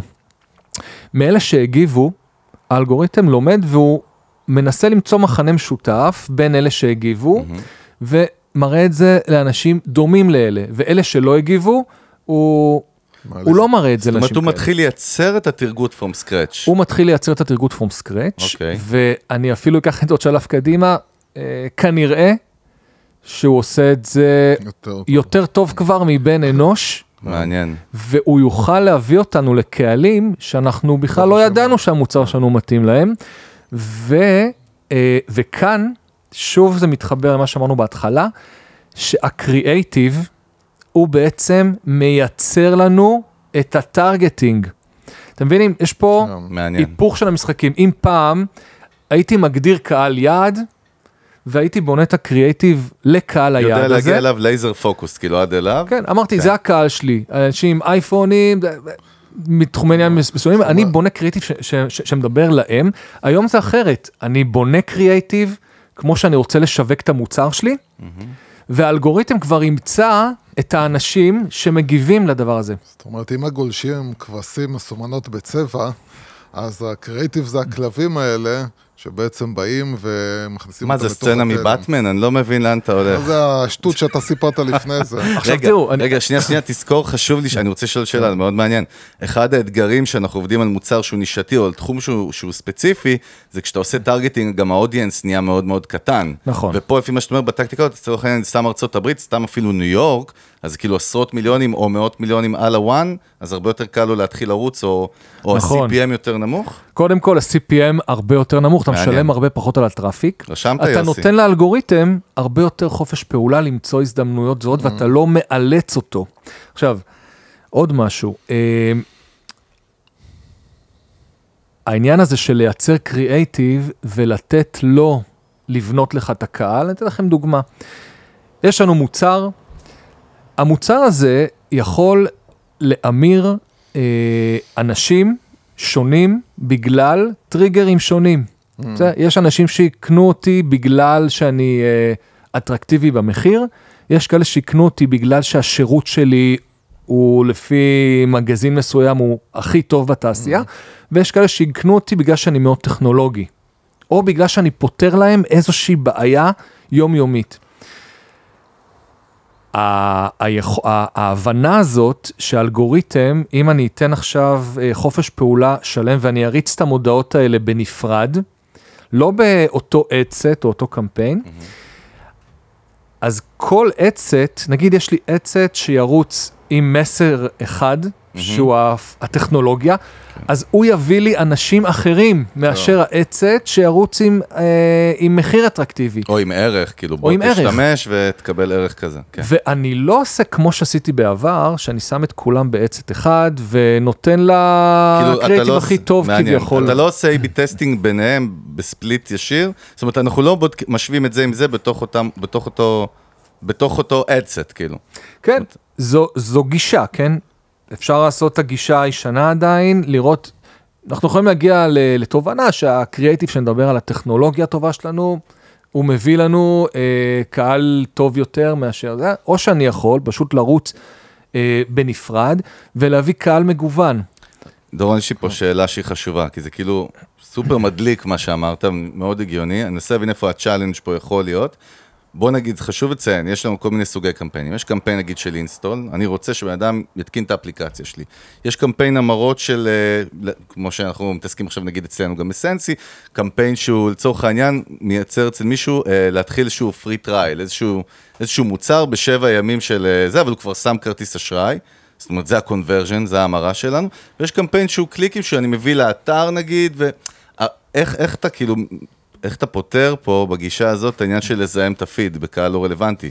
זאת אומרת, בהקלקות יכול להיות שמלא אנשים יקליקו, יקליקו, כמו שאמרת לי פעם, תשמע, יכול להיות שאתה עושה מודעות קריאיטיב סקסיות בטירוף, אבל הן לא הכי נכונות, כי הבן אדם מתלהב, כי הוא ראה, סתם לצורך העניין, מישהו מאוד מדליק ב image, אבל, ואז הוא צלל פנימה. זאת אומרת, איך מתמודדים עם זה? אז תראה, קודם כל, אני חושב שהמודעות צריכות להיות מאוד ברורות. בסדר? המטרה, קודם כל, היא להביא אה, המרות. אם אנחנו מתרכזים רק בלהביא קליקים, אז קריאייטיב uh, מגניב ומדליק יכול להביא קליקים. הוא יכול להיות לרעתנו, זהו, כן. מעניין. אז הרבה פעמים ראיתי מודעות, נגיד את זה ברע, מודעות מכוערות, שממירות הרבה יותר טוב מהפקות. מעניין. אמ, אני לא אומר שהמותג צריך להיראות מכוער, אבל. כאילו התובנה פה... לא, זה מראה לנו משהו התנהגות אנושית. המסר צריך להיות מאוד ברור. תיאום ציפיות. כן. ברמה של, כאילו, אם זה לא באמת מעניין אותך, עדיף שלא תקליק על זה.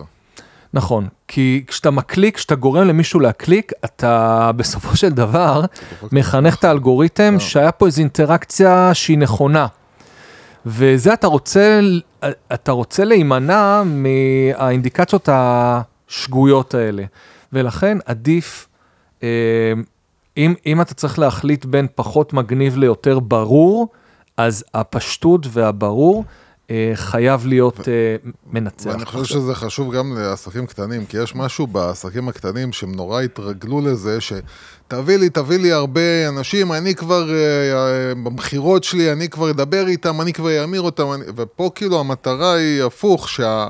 המרה למכירה כבר תהיה בשלב ההקלקה. ברור. זאת אומרת, אני מעדיף שלא יבואו המון אנשים, אני מעדיף שיבואו האנשים הנכונים. זה כמו שאתה אוהב ותמיד אתה מדבר על ה-seamless process הזה, התיאום ציפיות, כל הפאנל, כמו שאנחנו קוראים לו, הוא כל צורה אותנטית, והלקוח מבין למה הוא בא וגורם לו לרצות לרכוש את זה. ו... לא צריך לדחוף אותו לשם רמת סיילס, אני לא אומר שלא צריך לא, סיילס. זה, בגלל זה אחר. גם חשוב באמת, אה, וזה גם רציתי באמת שקצת ניגע בזה, כי זה נכון, אני חושב, לכל, לכל, לכל הפלטפורמות, זה באמת אה, מעבר ל...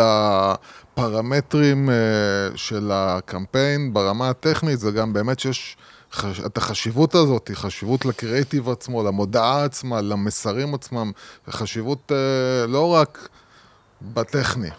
עכשיו אני רוצה גם, אני רוצה בהמשך לשאלה, אה, שאלה האחרונה, תראה, פשוט זה הזכיר לי מקרה מסוים, mm-hmm. אתה אומר אני מרים פעילות, אני רוצה להביא traffic מאפליקציה, הורדות וזה. תראה, עבדתי עם איזשהו סטארט-אפ קנדי בתחום הביטוח, אה, ביטוח נסיעות דווקא. כאילו ביטוח מסורתי או style למונייד? לא, לא, לא. InsurTech. InsurTech, כן. No touch, כן, הכל קורה דיגיטלי. הם מאוד מאוד התעקשו אה, לעשות פאנל שהוא אה, הורדת אפליקציה. זאת אומרת, בן אדם רואה מודעה, ממנו הוא ישר מגיע לפלייסטור, לאפסטור, וצריך להוריד את האפליקציה. כן, הם אמרו, אנחנו מוכרים ביטוח נסיעות לחו"ל, עזוב את זה שהם עשו את זה גם בתקופת הקורונה, שאנשים כן. כמעט לא טסו, הם עלו עם זה לאוויר, אבל הם אמרו, מבחינתם, אני חשבתי, כאילו, ראיתי שזה לא עובד, אני גם מכיר מניסיונות עבר במקומות אחרים, ששווה אה, לפחות לעשות טסט ולראות האם כשאתה מביא את ה user, ל funnel שהוא webי, זאת אומרת לאתר. זהו, webי זה או דף נחיתה שמסביר על המוצר, ומשם מורידים את האפליקציה, כן, או, או האתר עצמו. הוא כן. מתחיל לעשות את תהליך הרישום, יש לו יותר מידע, עושה תהליך רישום, אחרי שהוא כבר, אתה יודע, קצת עשה כמה שלבים, בסוף התהליך, מערכת יחסים. הוא כן. צריך להוריד את האפליקציה. אה, ולא לשלוח אותו ישר את האפליקציה. עכשיו, לא הבנתי למה ההתעקשות שלהם הייתה להוריד אפליקציה. זה הגיע לעלויות של עשרות דולרים להתקנת אפליקציה. מטורף. דבר זה מטורף. אה, ואמרתי להם, תראו, אף אחד, בייחוד, כן, בביטוח נסיעות לחו"ל, שזה לא משהו שאתה חי איתו עכשיו ביום-יום, אתה צריך כן. אותו נקודתי כן. כרגע. אף אחד לא רוצה להוריד אפליקציית ביטוח ל- של ברנד שהוא גם. לא מכיר, זה שוב, בייחוד הברנד כן, פה, בכלל, ה- אבל אתה לא- הביטחון, הביטחון שלך. וגם להוריד אפליקציה, באמת. מה ההיגיון? אתה כולה צריך לחשוב משהו ספציפי. הרי כל הדיגיטל, זה הגיוני דרך אגב רק במשחק hyper casual מבחינתי, שכאילו שם סבבה. כל, הדיגיטל, כל, כל הדיגיטליזציה של הדברים זה לחסוך את ה hassle, את ההתעסקות. נכון.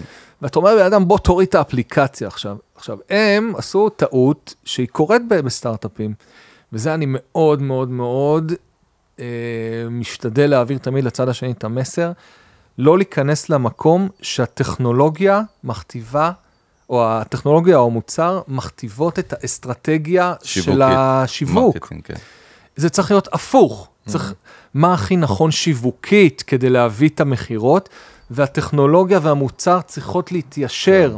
לא, אבל מה הייתה ההתעקשות שלהם? סתם ההתעקשות שלהם כאילו, הייתה? טכנולוגית. היה להם עניין טכנולוגי, הם, הם היה להם vision, דרך אגב, אני יכול להגיד לכם שבמקומות אחרים, כן, אז הרימו מוצר שרצו להביא התקנות לאפליקציה, מהר מאוד הבינו אה, שדרך ה web זה יותר אה, נכון, שינו את האסטרטגיה. ושם הייתה התעקשות מאוד מאוד גדולה על זה. הם אה, אמרו, זה מצריך עכשיו פיתוח, ו... אה, וזה, כן, זה, זה היה בעייתי מאוד. אז אני, אני חושב שגם אם החלום, באמת, ה vision, הוא לעשות מוצר שהוא כולו באפליקציה, אה, לפעמים, כשזה פוגש את המציאות, הרבה פעמים אה, אנחנו יכולים ללמוד מההתנהגות האנושית, שוואלה, ה fit הוא לא מדויק כמו שחשבנו. אנשים דווקא מרגישים יותר נוח להתחיל את המסע שלהם אה, בצורה רכה יותר, ולא ישר מהמודעה לשלוח אותם להוריד אפליקציה. איפה זה כן יכול לעבוד? כשאתה עושה קמפיין מאוד אה, גדול של brand awareness. Brand awareness, בדיוק. טלוויזיה, רדיו, בדיגיטל, בכל מקום, ואז הבן אדם פוגש אותך להורדת. אפליקציה, כשהוא כבר ראה כבר, אותך. אה, נחשף, כן. אני קורא לזה ככה, זה, זה אשכרה כמו לחשוב, אוקיי, אנחנו, אפילו לא, זה לא סטוץ אפילו, גם בסטוץ יש איזו היכרות בבר לפני ו, ושותים קצת, פה זה כאילו, ישר להיכנס מה שנקרא למיטה, מלעבור בהיתקל אחד בשני ברחוב, כן? אחד עם כבשים.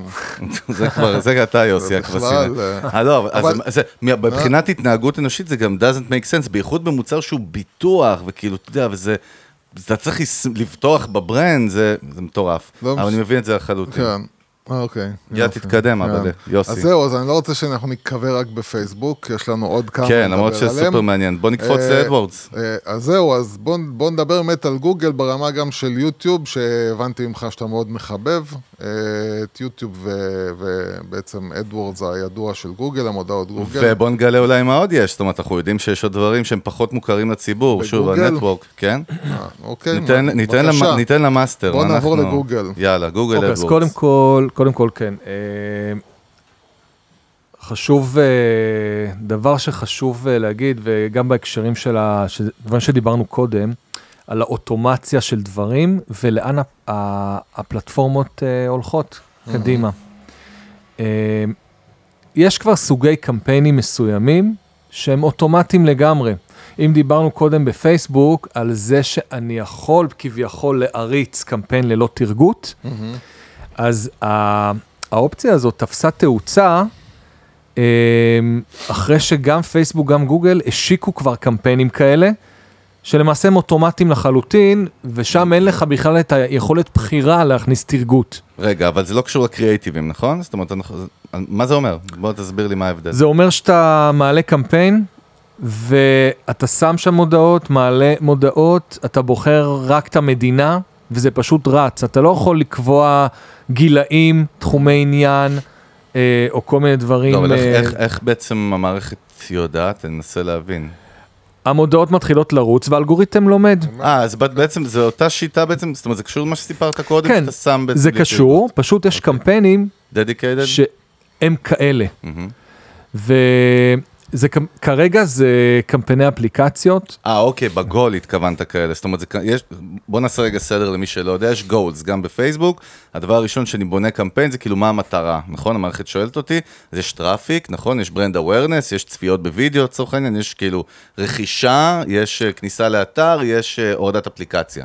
נכון? כן. זאת אומרת, זה ה-goals, כמו שאנחנו קוראים להם, אז על זה אתה מדבר. כן, אז אוקיי. כרגע הקמפיינים של הורדת אפליקציות, גם בגוגל, גם בפייסבוק, הם קמפיינים שהם, אה, נקרא להם, זה black box, בסדר? אני לא יודע למי זה מטורגט ואיפה זה רץ בדיוק.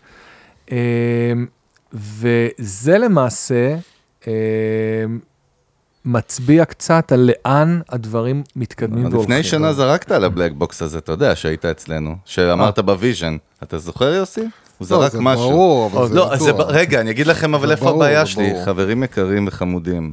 אה, אני אוהב אתכם מאוד, אבל אה? יש לי בעיה עם זה. איפה הבעיה יכולה להיות? סבבה, שמתי קמפיין אפליקציות ב black box המדהים הזה, בום, זרקתי פנימה. רק אממה, אחרי שבועיים שהדבר הזה עובד, אני רואה שה-cost per install, כמו שאמרת, היא 15 דולר, בעוד שאני חזיתי שהסוויט ספוט שלי כעסק היא 3 דולר, זה מה ש... אז כאילו, מה החוכמה של זה אם זה לא עומד ב... בתיאום ציפיות שלי כמפרסם? אז קודם מבין? כל, קודם כל יש תהליך למידה, האלגוריתם לומד, אה, וזה נכון שזה כביכול אה, טייס אוטומטי, אבל הוא שלושת רבעי אוטומטי. עדיין, אה, למי שמנהל את הדברים האלה, אה, יש את השכל האנושי אה, לעזור.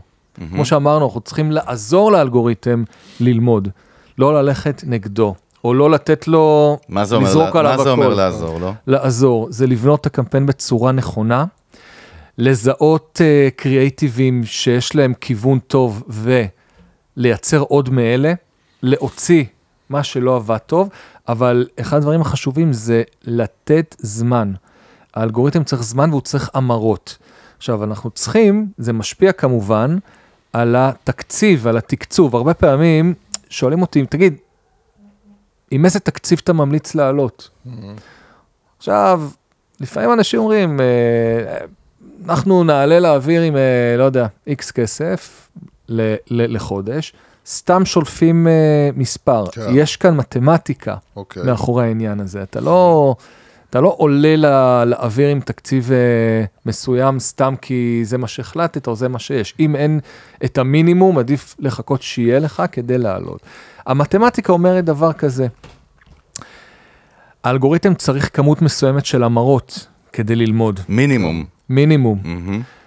מינימום אה, שבועי, ואתה גוזר מזה גם מינימום יומי. אה, אתה צריך שיהיה לך תקציב מספק כדי להביא את המינימום המרות האלה ביום. בוא נגיד לצורך העניין, לצורך הדוגמה, אני עכשיו רוצה קמפיין, זה קל לדבר על אפליקציות כדוגמה. זאת אומרת, אם הגול שלי הוא אינסטול, לא מישהו שיתקין את האפליקציה שלי מהקמפיין, צריך מינימום, אבל אמרת מינימום, אני יודע שזה גם רק מינימום, מומלץ שיהיה יותר, כן. של, של registered, כאילו 50 אינסטולס בקמפיין שלי בפייסבוק בשבוע. נכון? זה מה שאנחנו נכון, אומרים. אני יכול להגיד אבל שגם המינימום הזה בהרבה מקרים, כמו שאמרת, הרבה מקרים זהו, הוא זה- עדיין לא מבין. מספיק. אה, זה אז די מפחיד אפילו, אתה יודע, זאת אומרת, זה מאיים, כאילו זה מסכן, זה לא יודע איך לקרוא לזה. כן, עכשיו אתה, כשאתה עולה עם קמפיינים כאלה לאוויר, אתה נמצא בשלב שנקרא learning. בדיוק. בסדר, המערכת לומדת, ואם התקציב קטן מדי, יחסית לעלויות ההמרות.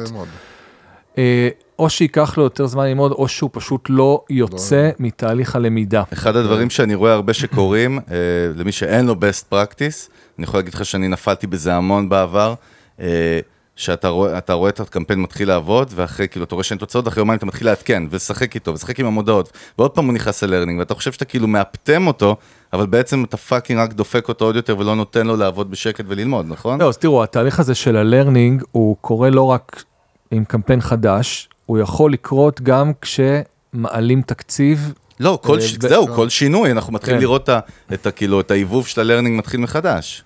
נכון, אז זו, זו נקודה נוספת, כי כשרואים שת, שקמפיין עובד טוב, לפעמים מתלהבים ומכפילים או משלשים את התקציב. כן.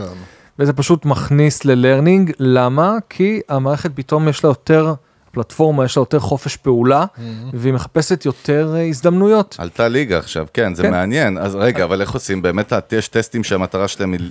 אנחנו כעסק, אנחנו רוצים לעשות learning, ללמוד שכאילו ה funnel הזה, הקמפיין הזה עובד, וברור שבסוף פתאום אני רוצה... כאילו, אתה אומר משהו טריקי, שנייה, רק אולי אני הבנתי לא נכון. אני עשיתי על הטסט 10 5,000 דולר, סבבה, נתתי לו שבועיים, הגיע לאחלה תוצאות. עכשיו אני אומר, אוקיי, אני רוצה לשים 500 אלף דולר בחודש על ה success הזה. אז מה, זאת המטרה הרי בסוף, כי אתה רוצה לעשות growth, כמו אז שאנחנו תראה, אומרים. אני הייתי אומר לך זה אפילו... כאילו, סתם כדוגמה קיצונית, אוקיי, אבל אז- זה הרעיון. אז ה-500 דולר, ה-500 אלף דולר האלה, אה, זה מספר לשאוף אליו ולתכנן את הגדילה בצורה מבוקרת. האלגוריתם, הוא יודע לעשות את הקפיצות ב... אה, באופן מאוד מאוד מדורג. נגיד עלייה של 20-25 אחוז במקסימום. בתוך כמה, פרק זמן? בחודש? מה? תראה, אתה מעלה, אתה נותן לזה לרוץ שבוע, רואה שזה יציב, ממשיך לעלות. אבל אנחנו גם צריכים להבין עוד דבר, וזה משהו שגם הרבה, כאילו, לא כזה מכירים. תוצאות שאתה מביא בפייסבוק ב-5,000 דולר, נגיד ב-5,000 דולר ידעת להביא אה, אה, המרות בחמיש, ב... לא יודע, בעשרה דולר, זה שאתה תכפיל את התקציב עכשיו פי חמש, לא בהכרח אומר שהביצועים אה. יעלו באותו, אה, באותה באותו קורלציה, יחס, באותו כן. יחס. למה, ולמה זה קורה? כי זה לא אותו קהל, בסדר? את, אנחנו זה. חייבים להבין את זה, שבהתחלה אנחנו מטרגטים, ה- פייסבוק או גוגל מגישים אותנו לשכבה מסוימת של קהל. אנחנו מעלים את התקציב, אנחנו עוברים למעגלים רחבים יותר.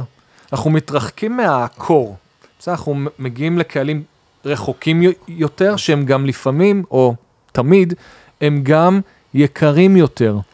בסדר? אז העלויות שלנו רק ילכו ויעלו. ככל שהתקציב יהיה יותר גדול, אז- העלות אז- לחשיפות אז עדיף, תעלה. עדיף שוב לעשות כאילו, adsets, ad, להכפיל כאילו את ה adset ולעשות adset חדש כאילו עם... עם, עם זה איזשהו טריק. שפעם היה מקובל לעשות אותו, כל פעם לשכפל את הקמפיין. להעלות אותו אה, מ- מ- מחדש, אבל זה עדיין, אתה מהר מאוד תגיע כבר ל- לשלב שבו היית ב, בקמפיין הישן, ואתה תגיע לקהלים כבר יקרים יותר. לכן אנחנו חייבים תמיד לזכור שבהתחלה עלות, ה-CPM, הטראפיק שלנו, הוא יהיה זול יותר. ככל שנעלה בתקציב, אנחנו נגיע למעגלים יותר אז, יקרים. זה לא שצריך להילחם בזה, זה פשוט לקבל את זה. תראה, אז אה, קודם כל אנחנו צריכים להבין שהדבר הזה קיים, ולהבין שהעלות, העלות בהכרח תעלה, כי אנחנו נגיע לקהלים יותר יקרים, כן. אבל כדי להוריד את העלות, אנחנו נצטרך להיות uh, מאוד מאוד מאוד uh, חדים במודעות שלנו. המודעות הן המפתח. הקריאייטיב, הקופי. הקריאייטיב. בדיוק. הם המפתח. ועדיין אנחנו יכולים uh, למתן קצת את העלייה ב- במחיר, שבכל מקרה תקרה, uh, על ידי מודעות שמתפקדות טוב. אני, אני רואה שמעבר ל- להיות מומחה באמת ולהבין את כל ה-best practices, בסוף, כמו שדורון אמר, גם בברנד, המפתח הוא עדיין נשאר בידיים אנושיות, ברמת הקופי והקריאיטיב, יוס.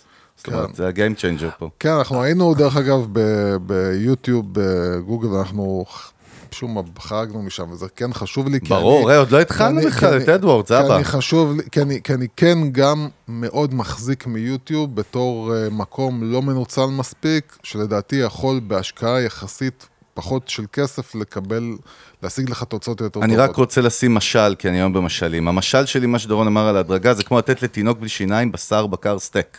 הבנת, יוסי? הוא יחנק ממנו. אה, טוב, רגע, AdWords, יאללה, איך AdWords בנויה? מה מה הפלטפורמות, אה, sub פלטפורמות? אז קודם כל זה גוגל Ads, AdWords. כן. נכון, למה אני קורא? סליחה, תמיד אני אומר AdWords, כאילו זה מערכת... זה ישן, זה ה keywords, זה היה נכון. פעם. הם, הם. שינו, זה אפילו לא אותו לוגו. עשור- עשור 2019. טוב, אני אגב, בברנד אני- הישן, מה לעשות? אני רק אגיד שגם למודעות, גם זה כבר בתהליך אוטומציה, ו... אה, אדס, לצורך העניין, גם בפייסבוק, יש כבר תהליכים שאתה מזין קריאייטיבים וקופי, וזה לבד עושה את המצ'ינג, ומוצא לך את השילוב המתאים. אז uh, בגוגל יש סוגי מודעות, יש responsive ads ב- בקמפייני חיפוש, ויש את ה-expanded ads, שזה המודעות הרגילות. וה-expanded ads, עוד חצי שנה לפי דעתי, אנחנו הולכים להיפרד מהם, זה יהיה וואלה. רק responsive. אז גם שם יש תהליך אוטומציה. מעניין. ויש היום מודעות גם שנוצרות באופן אוטומטי כבר מהתוכן באתר. כאילו גם כאן לאט לאט. אני, אני אה, ראיתי את זה בסרצ' באחד הניסיונות שעשיתי, שבאמת שמת כאילו את ה-URL של האתר, והוא מתחיל לייצר לך בסרצ' כאילו את הבוקסס, שוב, זה לא 100%, אתה עדיין צריך לתקן את זה כאילו ברמה האנושית, אבל זה מתחיל להיות הגיוני. אנחנו צריכים לזכור שגוגל יודעים לייצר לבד את התוצאות האורגניות, נכון? נכון. מהאתר. אז נכון. אין שום סיבה שהם לא ידעו לייצר גם חד משמעית. אה, מודעות פייד שהן גם מקושרות למילת החיפוש. אז, אז יש לנו בגוגל אדס בעצם את הסרט, יש לנו, יש לנו את יוטיוב שבעצם מרחב בפני עצמו, תכף נדבר עליו, רק חשוב להבין, ההבדל הכי גדול, והוא, והוא פשוט כאילו פלוס ומינוס בין פייסבוק, אה, או כל המפרסמים וגוגל, זה שאצל כל המפרסמים באמת, כמו שאמרת, אנחנו מגיעים לקהל שאנחנו רוצים, הקהל הוא פסיבי, ובגוגל בעצם הקהל מחפש אותנו, או משהו שדומה לנו באופן אקטיבי. זאת אומרת, אנחנו תופסים אותו בדיוק בנקודה הפוכה. כן, אז אנחנו קוראים לזה פוש מול פול. אה, פוש זה לדחוף את המודעות לפנים של האנשים, ופול זה זה בעצם... לחטוף אותו לתוך הרכב ולנסוע איתו לסמטה אפלה. כן, אז- שאתה יודע ש... אז שאתה אז אוהב כן, לעשות. אז- אז כן, החיפוש בגוגל זה בדיוק זה, זה אנשים שיש להם כבר אינטנט, כלומר, הם. מחפשים, כן. אה, ואין מה לעשות, זה שונה מכל שאר סוגי הקמפיינים, שזה פייסבוק או סוגי קמפיינים אחרים בגוגל. אה, מה שיש לגוגל, היום אנחנו יודעים, יש קמפייני אפליקציות ויש קמפייני display, בסדר? מה שרץ ב network, יש אה, discovery ads ויש וידאו. והדבר החזק ב ecosystem הגוגלי, תחשבו מאיפה גוגל בעצם מקבלים את הסיגנלים, כן? מאיפה הם אוספים? אנחנו יודעים שבפייסבוק, בסדר, כל מה שאנחנו עושים בפלטפורמה הזאת, וכנראה בפלטפורמות נלוות, כמו הטקסטים שעוברים בוואטסאפ, כן, למרות שאני לא יודע אם פייסבוק מודים בזה או לא, אבל זה סיגנלים. כן. אנחנו מתכתבים על חופשה שאנחנו מתכננים, אנחנו רואים אחרי זה פרסומות על זה. בטוח, כן. אז אה, הם שואבים את הסיגנלים מכל מיני source ים, גם לגוגל, לגוגל יש שם ecosystem אה, רציני שפוגש אותנו. יש להם את ה Play Store גם, חבר'ה. חשוב סבבה, לדעת, אז יש לנו כן? את הגוגל Play, יש לנו את הג'ימל, כן. כל התכתובות, ממי אנחנו מקבלים דיוורים, אה, מה אנחנו כותבים, דרייב. אה, גוגל דרייב, כל המסמכים ששמורים כן. שם, אה, יוטיוב, איזה תכנים אנחנו צורכים שם, וכמובן העולם של ה search. אה, כמובן ה- ה calendar שלנו בגוגל, כמה פעמים קרה לכם שנכנסתם אה, לאוטו, לאיזשהו משהו קבוע שאתם נוסעים אליו אה, כל שבוע באותה שעה, והווייז כבר הראה נכון. לכם בדיוק כמה זמן. נכון. ווייז שייכת לגוגל, אנשים כן, שוכחים. או נכון. שקיבלתם התראה, צאו מהבית כבר, תאכלו נכון. לפגישה. כן, אז הכל, הכל אה, מתחבר. עכשיו, יש להם בעצם את, ה, את הכלי הכל כך עוצמתי שזה הוא הרבה יותר חזק הסרצ'. מפייסבוק, לפי מה שאנחנו רואים, דורון, סתם מעניין אותי בעיניים שלך. זה הרבה יותר עוצמתי מפייסבוק? או שזו עוצמה אחרת? תראה, אני חושב שהכי, ה- האינדיקציה, לפחות בעיניי, לעניות דעתי, אה, זה פשוט להתחיל להבין כמה זמן, כל, כמה זמן בן אדם שורף בממוצע ב ecosystem הגוגלי ביום מול ה ecosystem הפייסבוקי. וככה אתה תוכל להבין מה, מה יותר fight עוצמתי. רציני שיש את וואטסאפ בפנים שם מפייסבוק, כן. אה, כן, יש את וואטסאפ. אנחנו צריכים לזכור אבל שוואטסאפ אה, זה לא הכלי המסרים הפופולרי ביותר בארצות הברית. נכון, נכון, כן? ארצות הברית. בארצות הברית הוא בכלל, דרך אגב, יש לנו ג'סטין, האיש תוכן שלנו בקנדה, היינו צריכים להסביר לו ולבקש ממנו להוריד את וואטסאפ, וכאילו הם לא בכלל, אתה יודע, הם ב-iMessages וכאלה. נכון, כן. בארצות הברית, יכול להיות שזה גם חלק מ- מזה שפייסבוק ניסו להחדיר אותו לשוק האמריקאי, גם, לא יודע, אנחנו אנחנו צריכים להבין, אנחנו... רגע, זה פלטפורמת, אני יודע שאני, אתה יודע מה לא עזר, אבל לא אשאל כי אני יוצא מגוגל, סליחה. אוקיי, אוקיי, סבבה, אז אז, אז לגוגל יש למעשה אה, כוח אדיר שהוא כל עולם החיפוש, ובשנים האחרונות הם הנגישו, הם לא עשו את זה עד עכשיו, אבל הם הנגישו את זה, את כל מה שקורה בזירת החיפוש, לתרגות בקמפיינים שהם לא חיפוש, כלומר יוטיוב, לצורך הדוגמה. אני היום יכול לטרגט ביוטיוב אנשים על בסיס חיפושים. חיפושים שהם עשו בגוגל בשבוע לצורך האחרון. העניין, חיפשתי טיסות לגרמניה, ואז מופיע לי מודעה ביוטיוב, סרטון של משהו שקשור לתיירות בגרמניה, לצורך העניין. בדיוק. אני אתן לכם דוגמה אפילו ח- חמה יותר. כן. אני מחפש בגוגל עכשיו אה, מערכת, אה, אני פרילנסר ואני מחפש בגוגל עכשיו אה, מערכת לחשבוניות. כן. אני יכול להיות מתורגת עכשיו על ידי דברים אה, נלווים. לא יודע, זאת אומרת, האקו-סיסטם, לאו דווקא מוצר שהוא ניהול חשבוניות, אלא כן. אני, יכול להיות שאני, ראיית חשבון. אני מחפש עכשיו אה, חיפושים שקשורים לפתיחת עסק או לרואה חשבון. אני יכול להיות מתורגת עכשיו ביוטיוב על ידי רהיטים לעסק. חשבונית ירוקה, אבל כן, רהיטים לעסק חשבונית ירוקה, פייבר, כן. כן, אתה צריך לוגו, אתה צריך אתר, דומיין, בסדר? כל הדברים האלה. אני, אני דרך אגב, אני אגיד לכם איך נראה היוטיוב שלי. הוא מורכב, זה מאוד פשוט. מארבע אותם פרסומות כל הזמן, מאנדיי, וויקס, ארטליסט אה, ואלמנטור. ככה נראה הפיד שלי, אני לא יודע, הם כאילו קנו את כל ה network בעולם, ו- וזה מה שאנחנו רואים. אוקיי. יוסי, אתה לא? כן, כולנו בהתלהבות מהסיפורים שלך, הם מאוד מרעננים. אני חולה על לספר לך את הסיפורים ואתה כן. מייבש אותי, זה עושה לי את זה. כן, דורון, סליחה. אני חייב להגיד לכם שיש כן. הרבה הרבה, אה, סתם כשאתם אה, מבינים קצת איך הדברים עובדים, אז אה, זה לפעמים אה, גורם לכם לחשוב כמה אה, לא מדויק או גרוע בחלק מהמקרים. מותגים עושים אה, פרסום בפלטפורמה כמו יוטיוב. תשמעו, אני אתה הייתי זרקת במשך, לי את זה, יוס, בדיוק עליך, שבוע שעבר. אני במשך איזה ארבעה חודשים הייתי רואה כמה פעמים ביום פרסומות של גו דדי בערבית. אני, אני לא מבין למה כן. תרגטו אותי בערבית, ובסופו של דבר זה גרם לי לעשות מעשה ולרכוש את, ה, את התוכנית פרימיום של יוטיוב, לא לראות פרסומות יותר. וואלה. עכשיו, אוקיי. אולי זה, חשבתי זה אולי זה נעשה אסטרטגיה. מכוון כן. מיוטיוב כדי לגרום לי אה, ל- לעבור לזה. כאילו. דרך כן. אגב, איך, באמת זה? כאילו, בחיים שלו ניסיתי את זה. מה, חוויה כזאת סבבה? כאילו, מבחינת היוטיוב פרימיום? או שפשוט אתה לא רואה פרסומות וזה תראה, סבבה, כאילו. אה, כן, כן, זה, זה חוויה, חוויה טובה. כאילו, אנחנו אומרים, זה חוויה לא לראות פרסומות פשוט. תענוג. זה מלבד לא לראות פרסומות, זה באפליקציה של אה, יוטיוב, האפליקציית מוזיקה שלהם היא... וואי, לא. ניסיתי, שכחתי שיש להם סטרימינג בכלל. סבבה, דורון. אז, אז באמת בוא נעשה סדר, אמרנו שבאמת יוטיוב, כאילו, הכוח הוא גם מעבר לזה שהיא פלטפורמת וידאו הכי מצליחה בעולם, ויש לה את ה-DNA שלה. והיא ששואל- המנוע חיפוש השני בגודלו בעולם, זה גם אל תשכח. זה גם, כן. זה אתה יודע, אנחנו אוהבים להגיד שיש עולם שלם של לייצר תכני How to בישראל שעוד לא נגעו בו, ו- ובאמת זה search לכל דבר ועניין. אה, והיא שואבת את הסיגנלים מהסרצ'ים של אנשים ויודעת בין היתר. בין היתר. כן. אז, אז, בוא, אז בוא נמשיך בסקירה. אז יש לנו את יוטיוב, אמרנו יש לנו את הסרצ', מה עוד פספסנו? זאת אומרת, בעצם דיברנו על כל הפלטפורם, דיברנו על ג'ימל, דיברנו על כל האקוסיסטמים של, אה, של גוגל. סבבה, אז יוס, איך אתה רוצה לתקוף את זה ברמת כאילו, טוב, לא, אנחנו לא, נבודד? בוא, לא, לא, אנחנו לא, אני, לא, אין לנו פעילות האפשרות ממש להיכנס לכל דבר, לכל אז- נקודה, אבל אנחנו רוצים כן בגדול להבין. אה, גם ביוטיוב, שזה מקום שפחות אנשים מכירים או מקשרים ל- ל- לקמפיינים, אה, במיוחד עסקים קטנים בינוניים שלא משקיעים שם, אבל כן להבין יוטיוב, ואחרי זה גם Search גוגל. סרצ', אה, בעצם מה הנקודות שאנחנו צריכים להבין שחשוב לנו לדעת.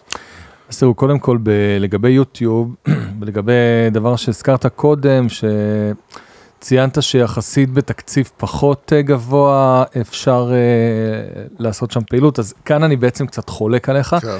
כי ברגע שאנחנו מדברים ביוטיוב על קמפייני אה, המרות, ממש user acquisition, לא, לא branding, כן, אנחנו כן, אה, זו פלטפורמה שדורשת אה, תקציב למידה יותר גדול. אוקיי. אה, וזה נובע מזה שהיכולת ללמוד שם היא יותר מורכבת לאלגוריתם, כי יש הרבה אנשים שצופים ולא עושים פעולה מיידית. ולפעמים הפעולה הזאת יכולה לקרות אה, אחרי לא מעט זמן. אה, יש שם uh, אתגרים ולכן אני הרבה פעמים ממליץ למי שרוצה לשים שם תקציב קטן, עדיף לא לשים בכלל, Mm-hmm. כי הכסף הזה פשוט יעשה יותר אם uh, תפנו אותו לאפיק אחר, ולהתחיל עם, עם יוטיוב רק ש... בוא נאמר שלשוק האמריקאי פחות מאלף דולר ביום לא הייתי מתחיל. אני וואו. מדבר כן, בעיקר, מדבר על, ישראל, פנימה, בתוך ישראל. בוא נאמר, זה אלף, ש... אלף שקלים, בסדר? נמיר את המטבע. שדרך אגב, זה עדיין לא זול, לעסק לשים ספן של 20 אלף שקל רק על זה, זאת אומרת, לא, בלי זה- ערוצים זה- אחרים. בגלל זה, זה, וצריכים להבין שאתה לא רואה, התוצאות שתראה אחרי ה-20-30 אלף הראשונים, הם עדיין לא יהיו אה.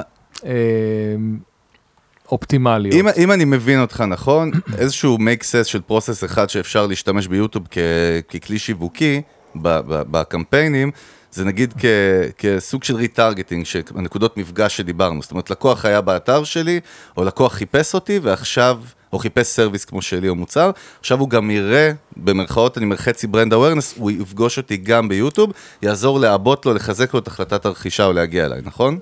אז אומרת, קודם כל? בהחלט כן, אז כן, יש פעילות שהיא גם retargeting שם. דרך אגב, אפשר לעשות retargeting בגוגל, בוא נאמר, אה, הרצנו מודעות, אה, הרצנו סרטוני פרסומת ביוטיוב, בן אדם ראה, לא עשה כלום, אני יכול אחרי זה לטרגט אותו ב retargeting עם אה, באנרים, ברשת התוכן של, אה, של גוגל. אה, אז אה, עכשיו איך אנחנו מגדירים בן אדם שהוא engaged טיפה? בן אדם שצפה לפחות 10 שניות. כן.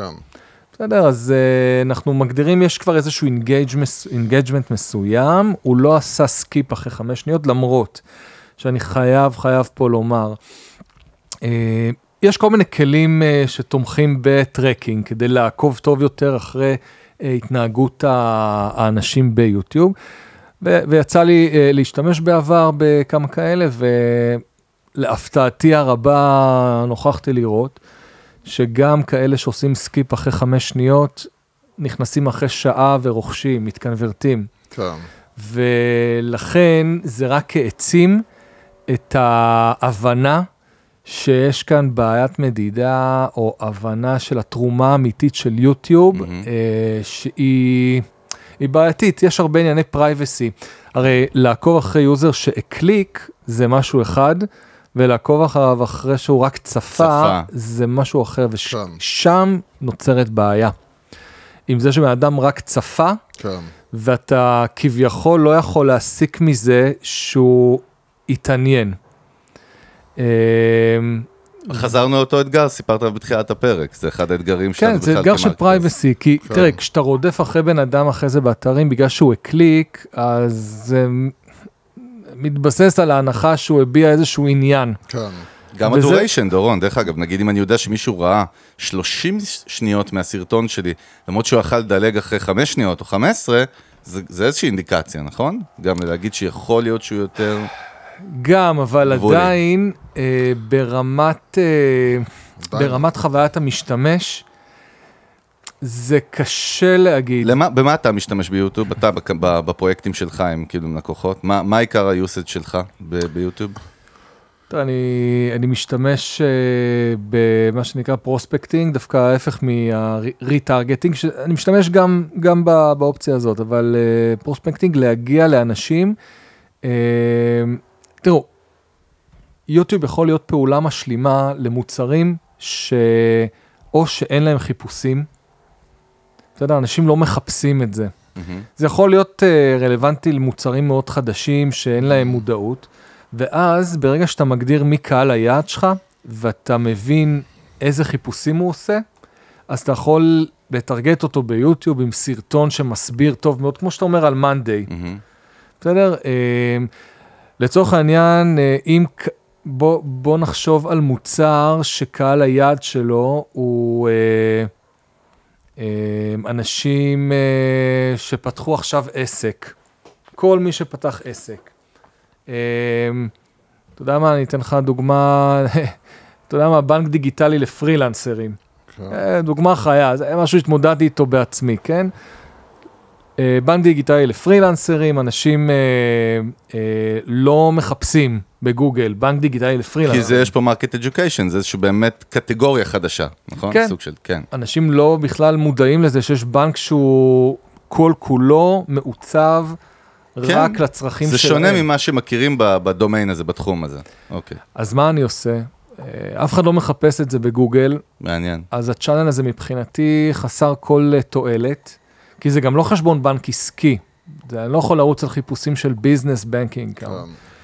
אז uh, יוטיוב כאן יכול להיות uh, channel מאוד מעניין, כי אתה מתחיל לחשוב איזה חיפושים פרילנסרים עושים.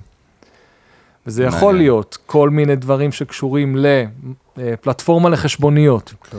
אה, כל מיני טפסים שהם צריכים אתר להגיש לרשויות. אינטרנט לעסק, דווקא אפילו באמת חיפוש שהוא קשור לאיזשהו מוצר נלווה אחר. נכון. אז אני יודע שהוא, אוקיי, אנשים שמחפשים להרים אתר בוויקס, זה אינדיקציה טובה. נכון. זאת- זאת אומרת, הרבה מהעבודה בעצם זה עבודה אסטרטגית. זה נכון. לחשוב כאילו על אסטרטגיה יותר מאשר על הדברים הטכניים. כאילו קיוס, בעצם להגיד, אה, אם אנשים חושבים שיש איזה magic button, שאתה אומר user persona שלי הוא X למוצר שלי ואתה לוחץ והמערכת יודעת, אז לא, באמת אתה צריך לנסות בצורה יצירתית להצליב כל מיני מידעים ש...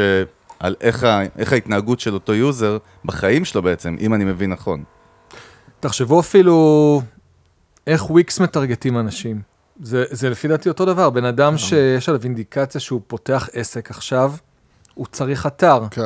אז הם הולכים. לסרצ' בעצם, יכולים... דרך אגב, דורון, יש, יש כלי בסרצ', נכון? שאני יכול לדעת על כמות של מילות חיפוש, נכון? כן, זה כלי זה כלי למחקר חשוב. מילות uh, מפתח, Keyword Planner, וכן, אתה יכול לראות שם, uh, זה חלק uh, בלתי נפרד מהעבודה של מי שמקים קמפיינים נכון, בגוגל. כן. Uh, ככה אתה בעצם בונה, בונה את uh, בנק המילים שאתה מטרגט, יש לך נתונים שם של כמה חיפושים יש, לפי אזור, וכמה עלויות משוערות. אוקיי, לקליקים. אז יש עוד משהו לפני שאנחנו קופצים הלאה ל- ביוטיוב, שאנחנו צריכים... בוא אני אשאל אותך הפוך, מה לא, מה לא עושים ביוטיוב? זאת אומרת, מה מה common mistakes?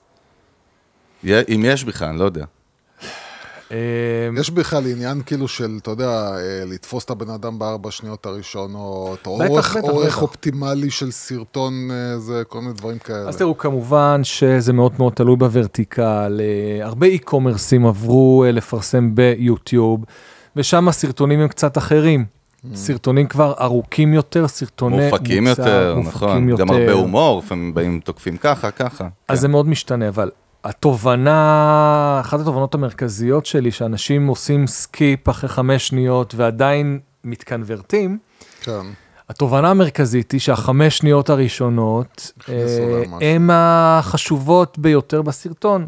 ובשונה מסרטון טלוויזיה, שיש בילדאפ, כן. אז כאן הפאנץ' הוא דווקא בחמש שניות הראשונות. חוק השלוש שניות, כן. כן, ויש כאן הרבה מאוד אלמנטים שחשוב להכניס בחמש שנות הראשונות. אה, קודם כל, סרטון ביוטיוב, אנחנו צריכים להבין שזה שונה לגמרי מההתנהגות בפייסבוק, כן? קודם כל, הסאונד, מה שנקרא always on, נכון. כמו טיק טוק. אה, אז אתה חייב שיהיה voice over, זאת אומרת שתהיה קריינות. אני זוכר שהייתי מתורגת על ידי יאנגו, יאנגו, כן. כן. רק מוזיקה הם שמו. עכשיו, אם אתה סתם עם יוטיוב ב- באוזניות, או עובד נוסע בזה, באוטו, כן, מלא כן, סיטואציות. אין לך מושג לא מה זה. כלום, כן. זה לפי דעתי בדיוק מה לא לעשות, כן. הם עשו שם. מעניין. אה, אז קודם כל אתה חייב voice over, קריינות, חמש שניות ראשונות, חייב להגיד את שם המותג. כן. ובשביל הוויזואליזציה, גם ה-best practice של גוגל, בחמש שניות הראשונות, שיהיה את הלוגו. אתם יכולים לראות את מאנדיי. מאנדיי, הם עושים את זה טוב. יוטיוב, פשוט זה הצ'אנל הגדול שלהם, מה שהם עושים, אנחנו יכולים להבין מזה שזה מה שנקרא נכתב בדם, אז שם זה נכתב במיליונים של דולרים של טסטים שהם עשו, ואתם יכולים גם, אה, אתה יודע, אתם יודעים, ב...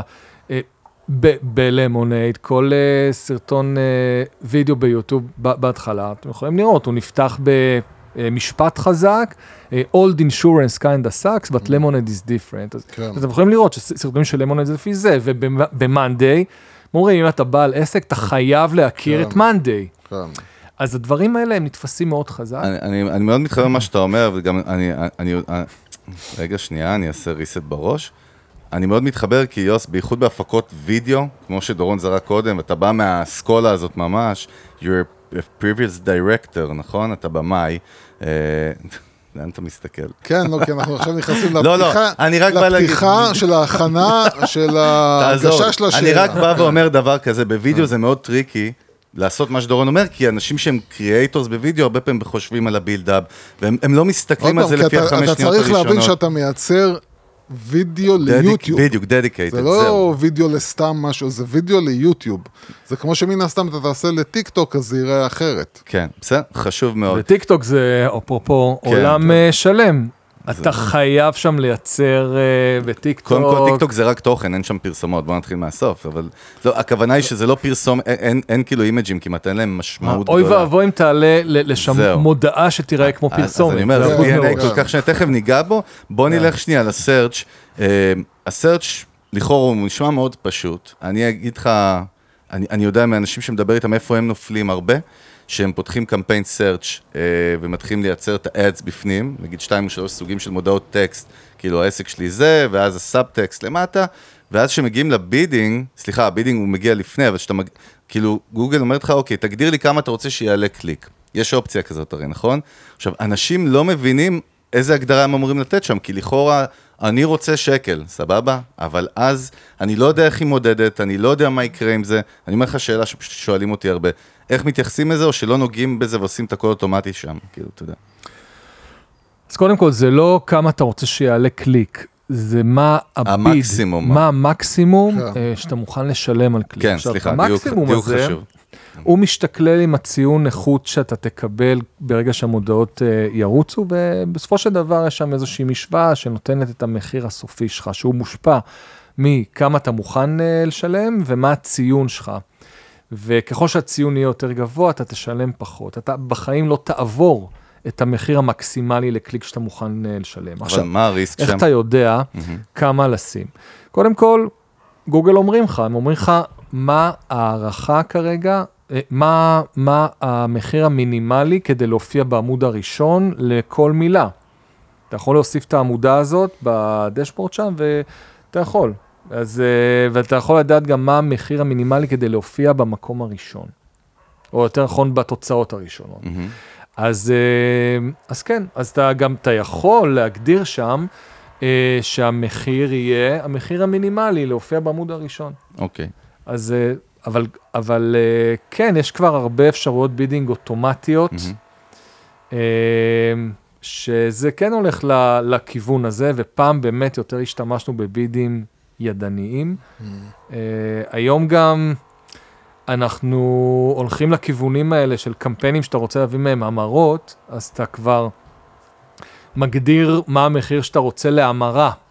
אוקיי. ואז גוגל לבד כבר אה, מעלים ומשנים את הבידים לקליקים, מהמם. כי זה לא לא באמת מעניין הדבר אותך. החשוב. בדיוק. כי בוא נאמר, עדיף לך במקרים מסוימים להביא קליק, שני קליקים יקרים שמביאים לך מכירה אחת, מאשר כן. 20 קליקים זולים שלא בטח. מביאים כלום. סבבה. מה, מה הכי חשוב לדעת, מה באמת הדברים הכי חשובים לדעת על, על מודעות סרצ'? אה, קודם כל, המודעות צריכות להיות מאוד מאוד אה, ישר ולעניין. אתה יודע, אם אתה מושיב קופירייטר ממשרד פרסום לכתוב מודעות מסוכן. בגוגל סרצ', כן. הוא. יקפוץ מהחלון. מעניין. וכן, אז אני אומר, נכון. ה... היצירתיות ולהיות פה, כאילו היצירתיות צריכה לבוא במקומות אחרים, לא במשהו יותר מדי מפונפן, ולגרום לבן אדם עכשיו לחשוב למה התכוונת. כן, כן, כן. בן אדם מחפש משהו, התוצאה הראשונה שתהיה ברורה וקרובה, הוא ילך אליה. אז קודם כל, פשטות. דבר שני, אה, יש, אה, יש כמה כללים לדברים שמושכים את העין, וזה לשלב אה, מספרים. מספרים? כן. מה זאת אומרת? אם מדובר על אחוזי הנחה, מחיר, דברים כאלה, כן. כי אתה בסופו של דבר, בשונה ממקומות אחרים, אתה בעצם אה, נמצא בהשוואה למודעות אחרות של מתחרים.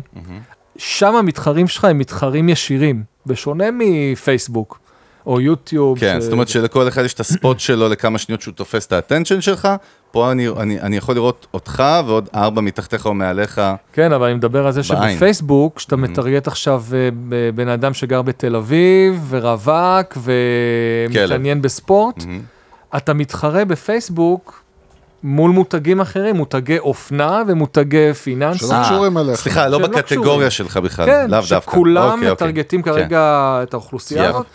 בגוגל אתה מתחרה על מילה, ששם אתה מתחרה באופן ישיר מול בקטגוריה. אה, מתחרים מתחרים. בקטגוריה שלך.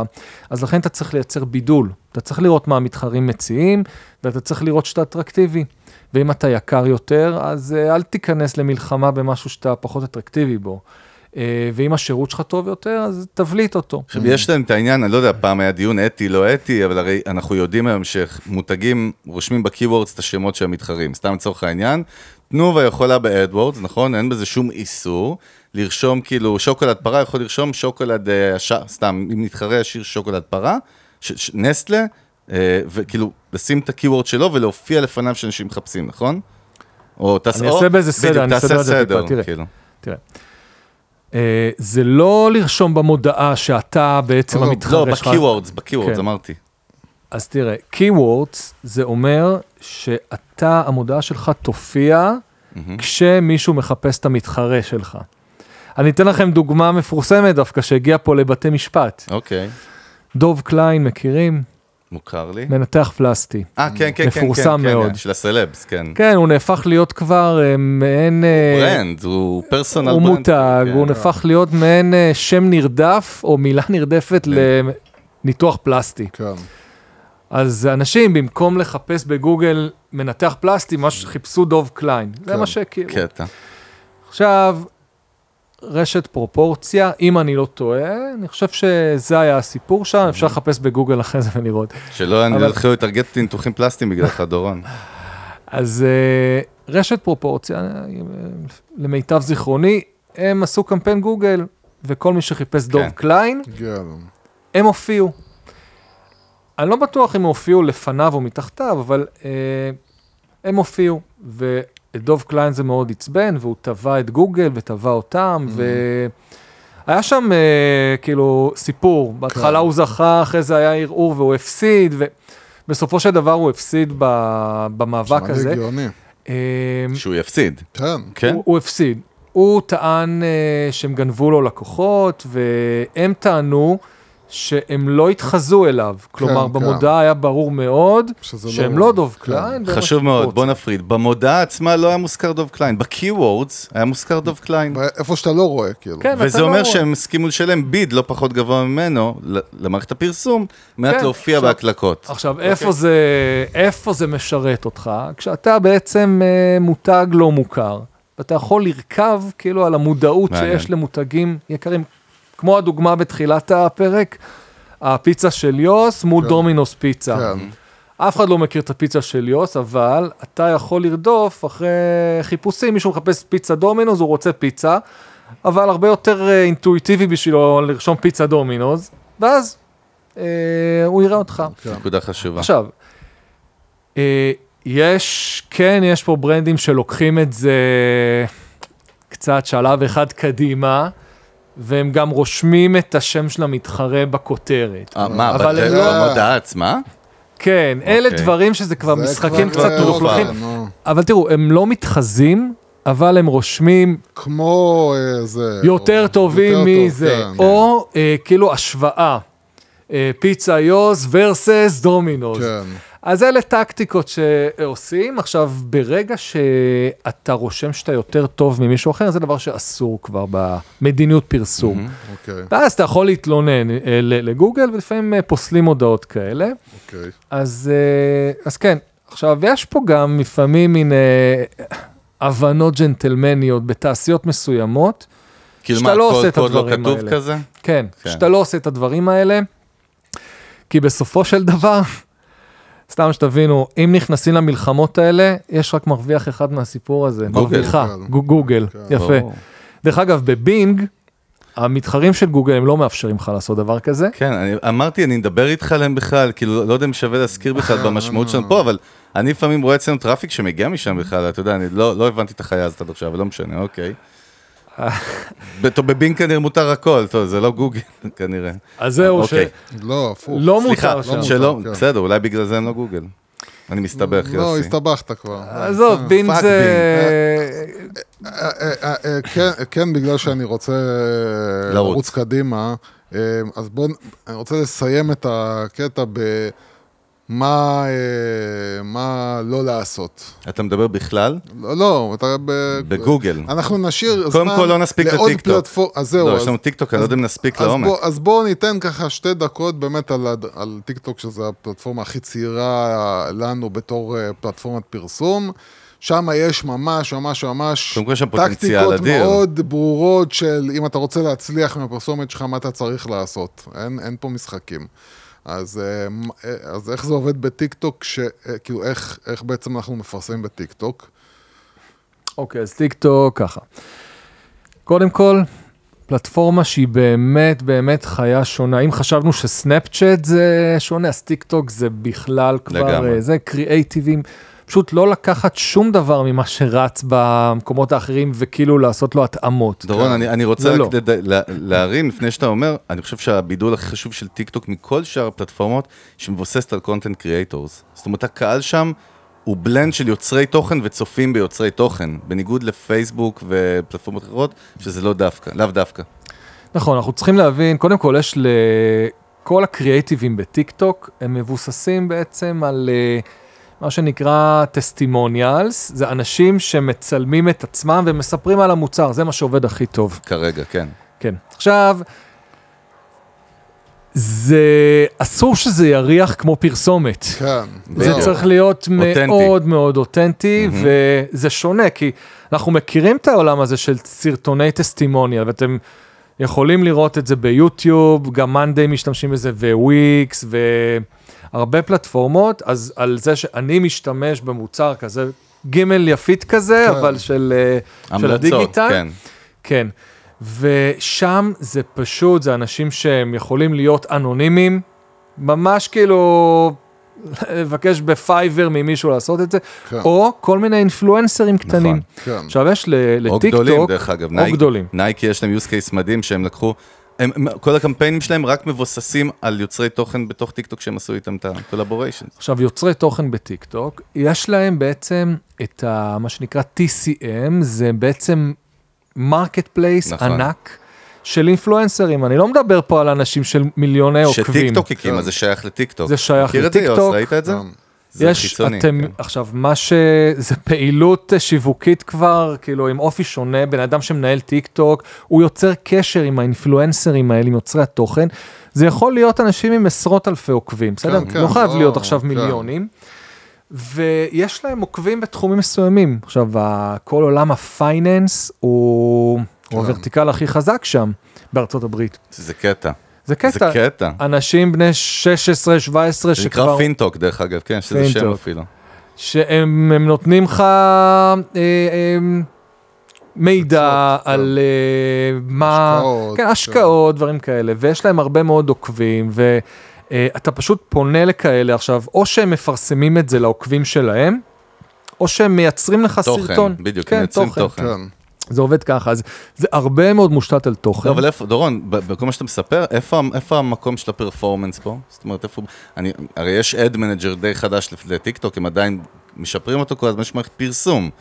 כאילו, בהקשר של מה שאתה אומר, מה שאמרתי נשמע כמו אינפלואנסר, כאילו סטרים קלאסי, אני לא, אני מכיר את המערכת, היא מדהימה דרך אגב, אבל בסוף אני נותן למשפיענים לקחת, לייצר לי תוכן סביב המוצר, והם מעלים את זה. אבל איפה הפרפורמנס, הצד של הפרפורמנס? אז קודם? כל כן, אז יש שם אה, חשבונות פרסום, יש להם אלגוריתם משלהם, יש להם פיצ'רים אה, כמו של פלטפורמת סושיאל. לפני כמה חודשים כב- כבר התחילו לייצר שם גם את הפיצ'ר של לוק אלייק, שגם זה אפשר... זה אה, חדש. בדרך כלל זה מוזר, כאילו יש שם, כן, יש שם את הטיק טוק פיקסל, שגם צריך להטמיע, הם מנסים, הם בנו את זה שונה קצת מאחרים. אה, קודם כל אנחנו צריכים ל- לזכור שזו חברה סינית, כן. אה, בנו את זה טיפה אחרת, יכול להיות שגם יש כל מיני מגבלות טכנולוגיות שגורמות לזה קצת אה, לעבוד שונה.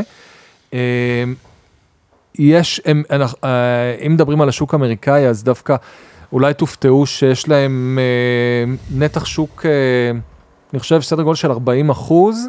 זה המון. אה, שהוא, לא, לא, הוא, זה 40 אחוז מהיוזר של, ה- היוזרים שלהם הם מעל גיל סליחה. 25. כן. אז הנטייה לחשוב שזה רק ילדים, לא, לא, הפוך, הפלטפורמה, כבר דיברנו לא. על זה כבר מזמן, שהיא עוברת אבולוציה ומתבגרת כמו כל פלטפורמה, ו... דרך אגב. אתם יודעים מה, הרשת social עם הנתח שוק הכי גדול בארצות הברית עד גיל 35? Snap? Snap, Snap, מפתיע, אני נכון? מקבל פרס? לא, כי אני חוזר עוד פעם לישראל. כן. ובישראל, ישראל זה שונה. הרבה אנשים, דרך אגב, לא משתמשים ב influencers, רוצים להעלות פרסומת שלהם. אז פה בעצם צריך להבין, אם אתה מעלה פרסומת שאתה ה... אתה- יוצר אתה- תוכן, אתה יוצר, או- אתה כן. מצלם את עצמך, אתה... ואתה יודע, אתה רגיל כאילו אה, לעשות את זה כמו שאתה עושה לפייסבוק או ליוטיוב, אז פה אתה צריך לשחק משחק אחר בטיק טוק. קודם כל אנחנו צריכים לזכור שישראל היא מדינה, שוק מאוד מאוד קטן. לא משנה, אבל אנחנו מדברים על זה שאלה רוב המאזינים שלנו, אלה בסופו של לא, דבר... בוא, בוא נשאל את זה אחרת. קודם כל, הפלטפורמה די חדשה, קשה, קשה להבין לפעמים את התוצאות הישירות שם של הקמפיינים. בתור מישהו שחפר את זה בחודשים האחרונים, שיש שם דברים מגניבים, אבל עדיין מאוד קשה להבין, כי ה reach פתאום ענק, ה impressions מטורפים, אבל לא תמיד, אתה יודע, כמו שאמרת, למדוד. אם עכשיו כאילו יש לך באמת SMB בישראל, או e-commerce כלשהו, או בכלל, זאת אומרת, כ vertical שאני צריך לבחור פה, פה או פה, לשלב, זאת אומרת, טיקטוק עדיין נמצאת במקום האחרון, מבחינת לאן אתה ממליץ ללכת ב performance לעסקים? תראה, כרגע? זה, זה ש- מאוד מאוד תלוי מי קהל היעד ואיפה הוא נמצא. אם קהל היעד הוא, אה, אתה יודע, יש היום אנשים בני 20 שאין להם אינסטגרם אפילו. אני מכיר, תאמין לי, אינסטגרם כבר, זהו, זה נחשב כבר מבוגר. אינסטגרם כן? כבר של זקנים בחלק מהמקומות. אה, פייסבוק אני לא מדבר כבר, זה כן, בית זה קברות בית של קברות. social כזה.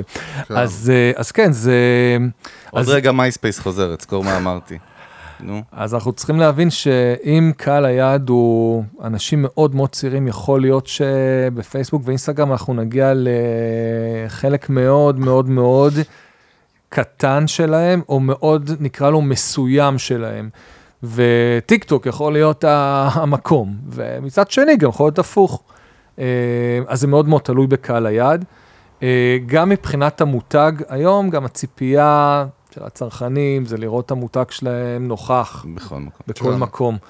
ואתן לכם אפילו דוגמה, אפילו מהעולם הפוליטי, בבחירות האחרונות, פתאום אה, ראינו את בני גנץ ואת בנט וביבי בפעילים בטיקטוק. כן, כולם כן.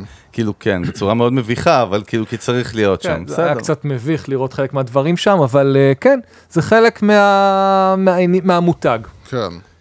עכשיו, אה, אה, אבל עוד פעם, אני, אני כן חשוב לי לקראת הסוף, כן, כן, כן, להבין אנחנו בגלל, נוחתים עוד מעט. בגלל, ממש ב- ב- ב- בקצרה.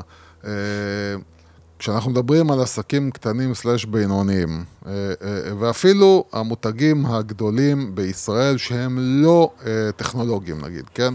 והם עכשיו רוצים להעלות קמפיין בטיק טוק.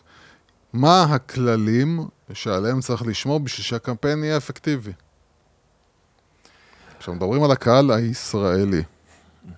אז אה, אפקטיביות, קודם כל צריכים להגדיר בדיוק. מה מטרת אז זה הקמפיין. מאוד כללי. מה זה להיות אפקטיבי, אה, צריכים להגדיר מה מנסים להשיג בתקציב שהקצבנו, ואנחנו צריכים להבין שפלטפורמות כאלה זה לא זבנג וגמרנו.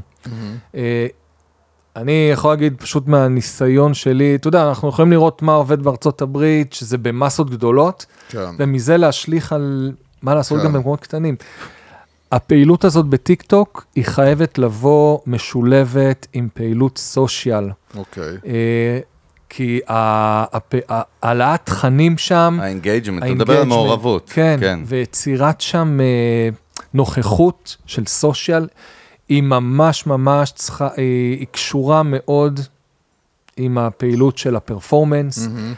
אה, הרבה יותר מ- מאינסטגרם או פייסבוק, ששם באמת פעילות של פרפורמנס יכולה להיות, לעבוד מצוין ל- לצד פעילות סושיאל צולעת יחסית. אוקיי. אז ב... בטיקטוק זה חייב להיבנות ביחד, אה, וזה משהו שהוא תהליכי. הוא לא עכשיו חודש טיקטוק, יאללה, בואו נשים כן. פה, נשפוך כסף. זה, זה משהו תהליכי, וגם תוסיף לזה שהפלטפורמה עצמה היא, היא לא בשלב הבשלות כמו Google Ads או פייסבוק, ברור. אז היא, עדיין יש שם דברים שמשתפרים ומתווספים עם הזמן. אה, אני בהחלט חושב שזו פלטפורמה ששווה לייצר בה את התשתית הנכונה אה, לטווח הבינוני וארוך, כי אה, בתוך זמן לא ארוך מדי, כנראה שחלק מאוד גדול מ- מהאוכלוסייה יהיה שם. כן, היא מתבגרת, שוב, זה כאילו קשה לאנשים מבוגרים להבין את זה, אבל פייסבוק התחילה כמשהו לסטודנטים בקולג' ואתה יודע, כמו כל פלטפורמה אחרת. יוס, נראה לי אנחנו wrap it up כן, here, מה אז- שנקרא. בוא... אה, מה, אתה רוצה עוד ניתן- פאנץ' כאילו? אני חושב שיש פה מיליארד פאנצ'ים. רק ככה, אתה יודע, באופן כללי לקראת 2022, מה בעצם אה, אנחנו בתור אנשים שרוצים אה, לחשוב על, אה, על, על פרסום אה, דיגיטלי, למה אנחנו צריכים להכין את עצמנו? צריכים להכין את עצמנו שהדיגיטל יהיה אה, פחות מדיד, אנחנו נצטרך להיות יצירתיים בדרך שלנו, בדרך ההסתכלות על המספרים, אה, להיות יותר אה, אה, חכמים מההיבט של אה, להבין השפעות עקיפות, אה, ואני חושב, אה, דבר לא פחות חשוב, אה, להסתכל על כל ה ecosystem הדיגיטלי כ... כמו תזמורת, ואנחנו המנצחים עליה. אה, צריכים להבין איך כל דבר פה משפיע על השני, איך זה שאני רץ ביוטיוב מעלה לי חיפושי brand, איך הקמפייני אפליקציות מתחברות לי ביחד עם, ה, עם הפעילות הכללית, ופחות להסתכל על כל ערוץ בנפרד. אה, מצד שני, לקחת את התובנה הזאת שאם אנחנו עולים לאוויר עסק קטן או סטארט-אפ בתחילת דרכו, אה, אנחנו צריכים לשמור על פוקוס, ולפני שנגיע למצב שיש לנו תזמורת, קודם כל לראות שה... אה, הכינור הראשי מנגן טוב והוא מקוייל, עד שאנחנו מוסיפים לו את שאר הדברים. אה, אה, קודם כל אהבתי, רגע, אני אתן לך עוד שאלה על השאלה לסיום, סיום, סיום. אה, בתור מישהו שעובד basically תמיד מול CMOs, מנהלי שיווק, בארגונים כאלה או אחרים, מה לדעתך כאילו הדבר הכי חשוב ל-CMO זה להסתכל כאילו באמת בשנה שמגיעה ובכלל?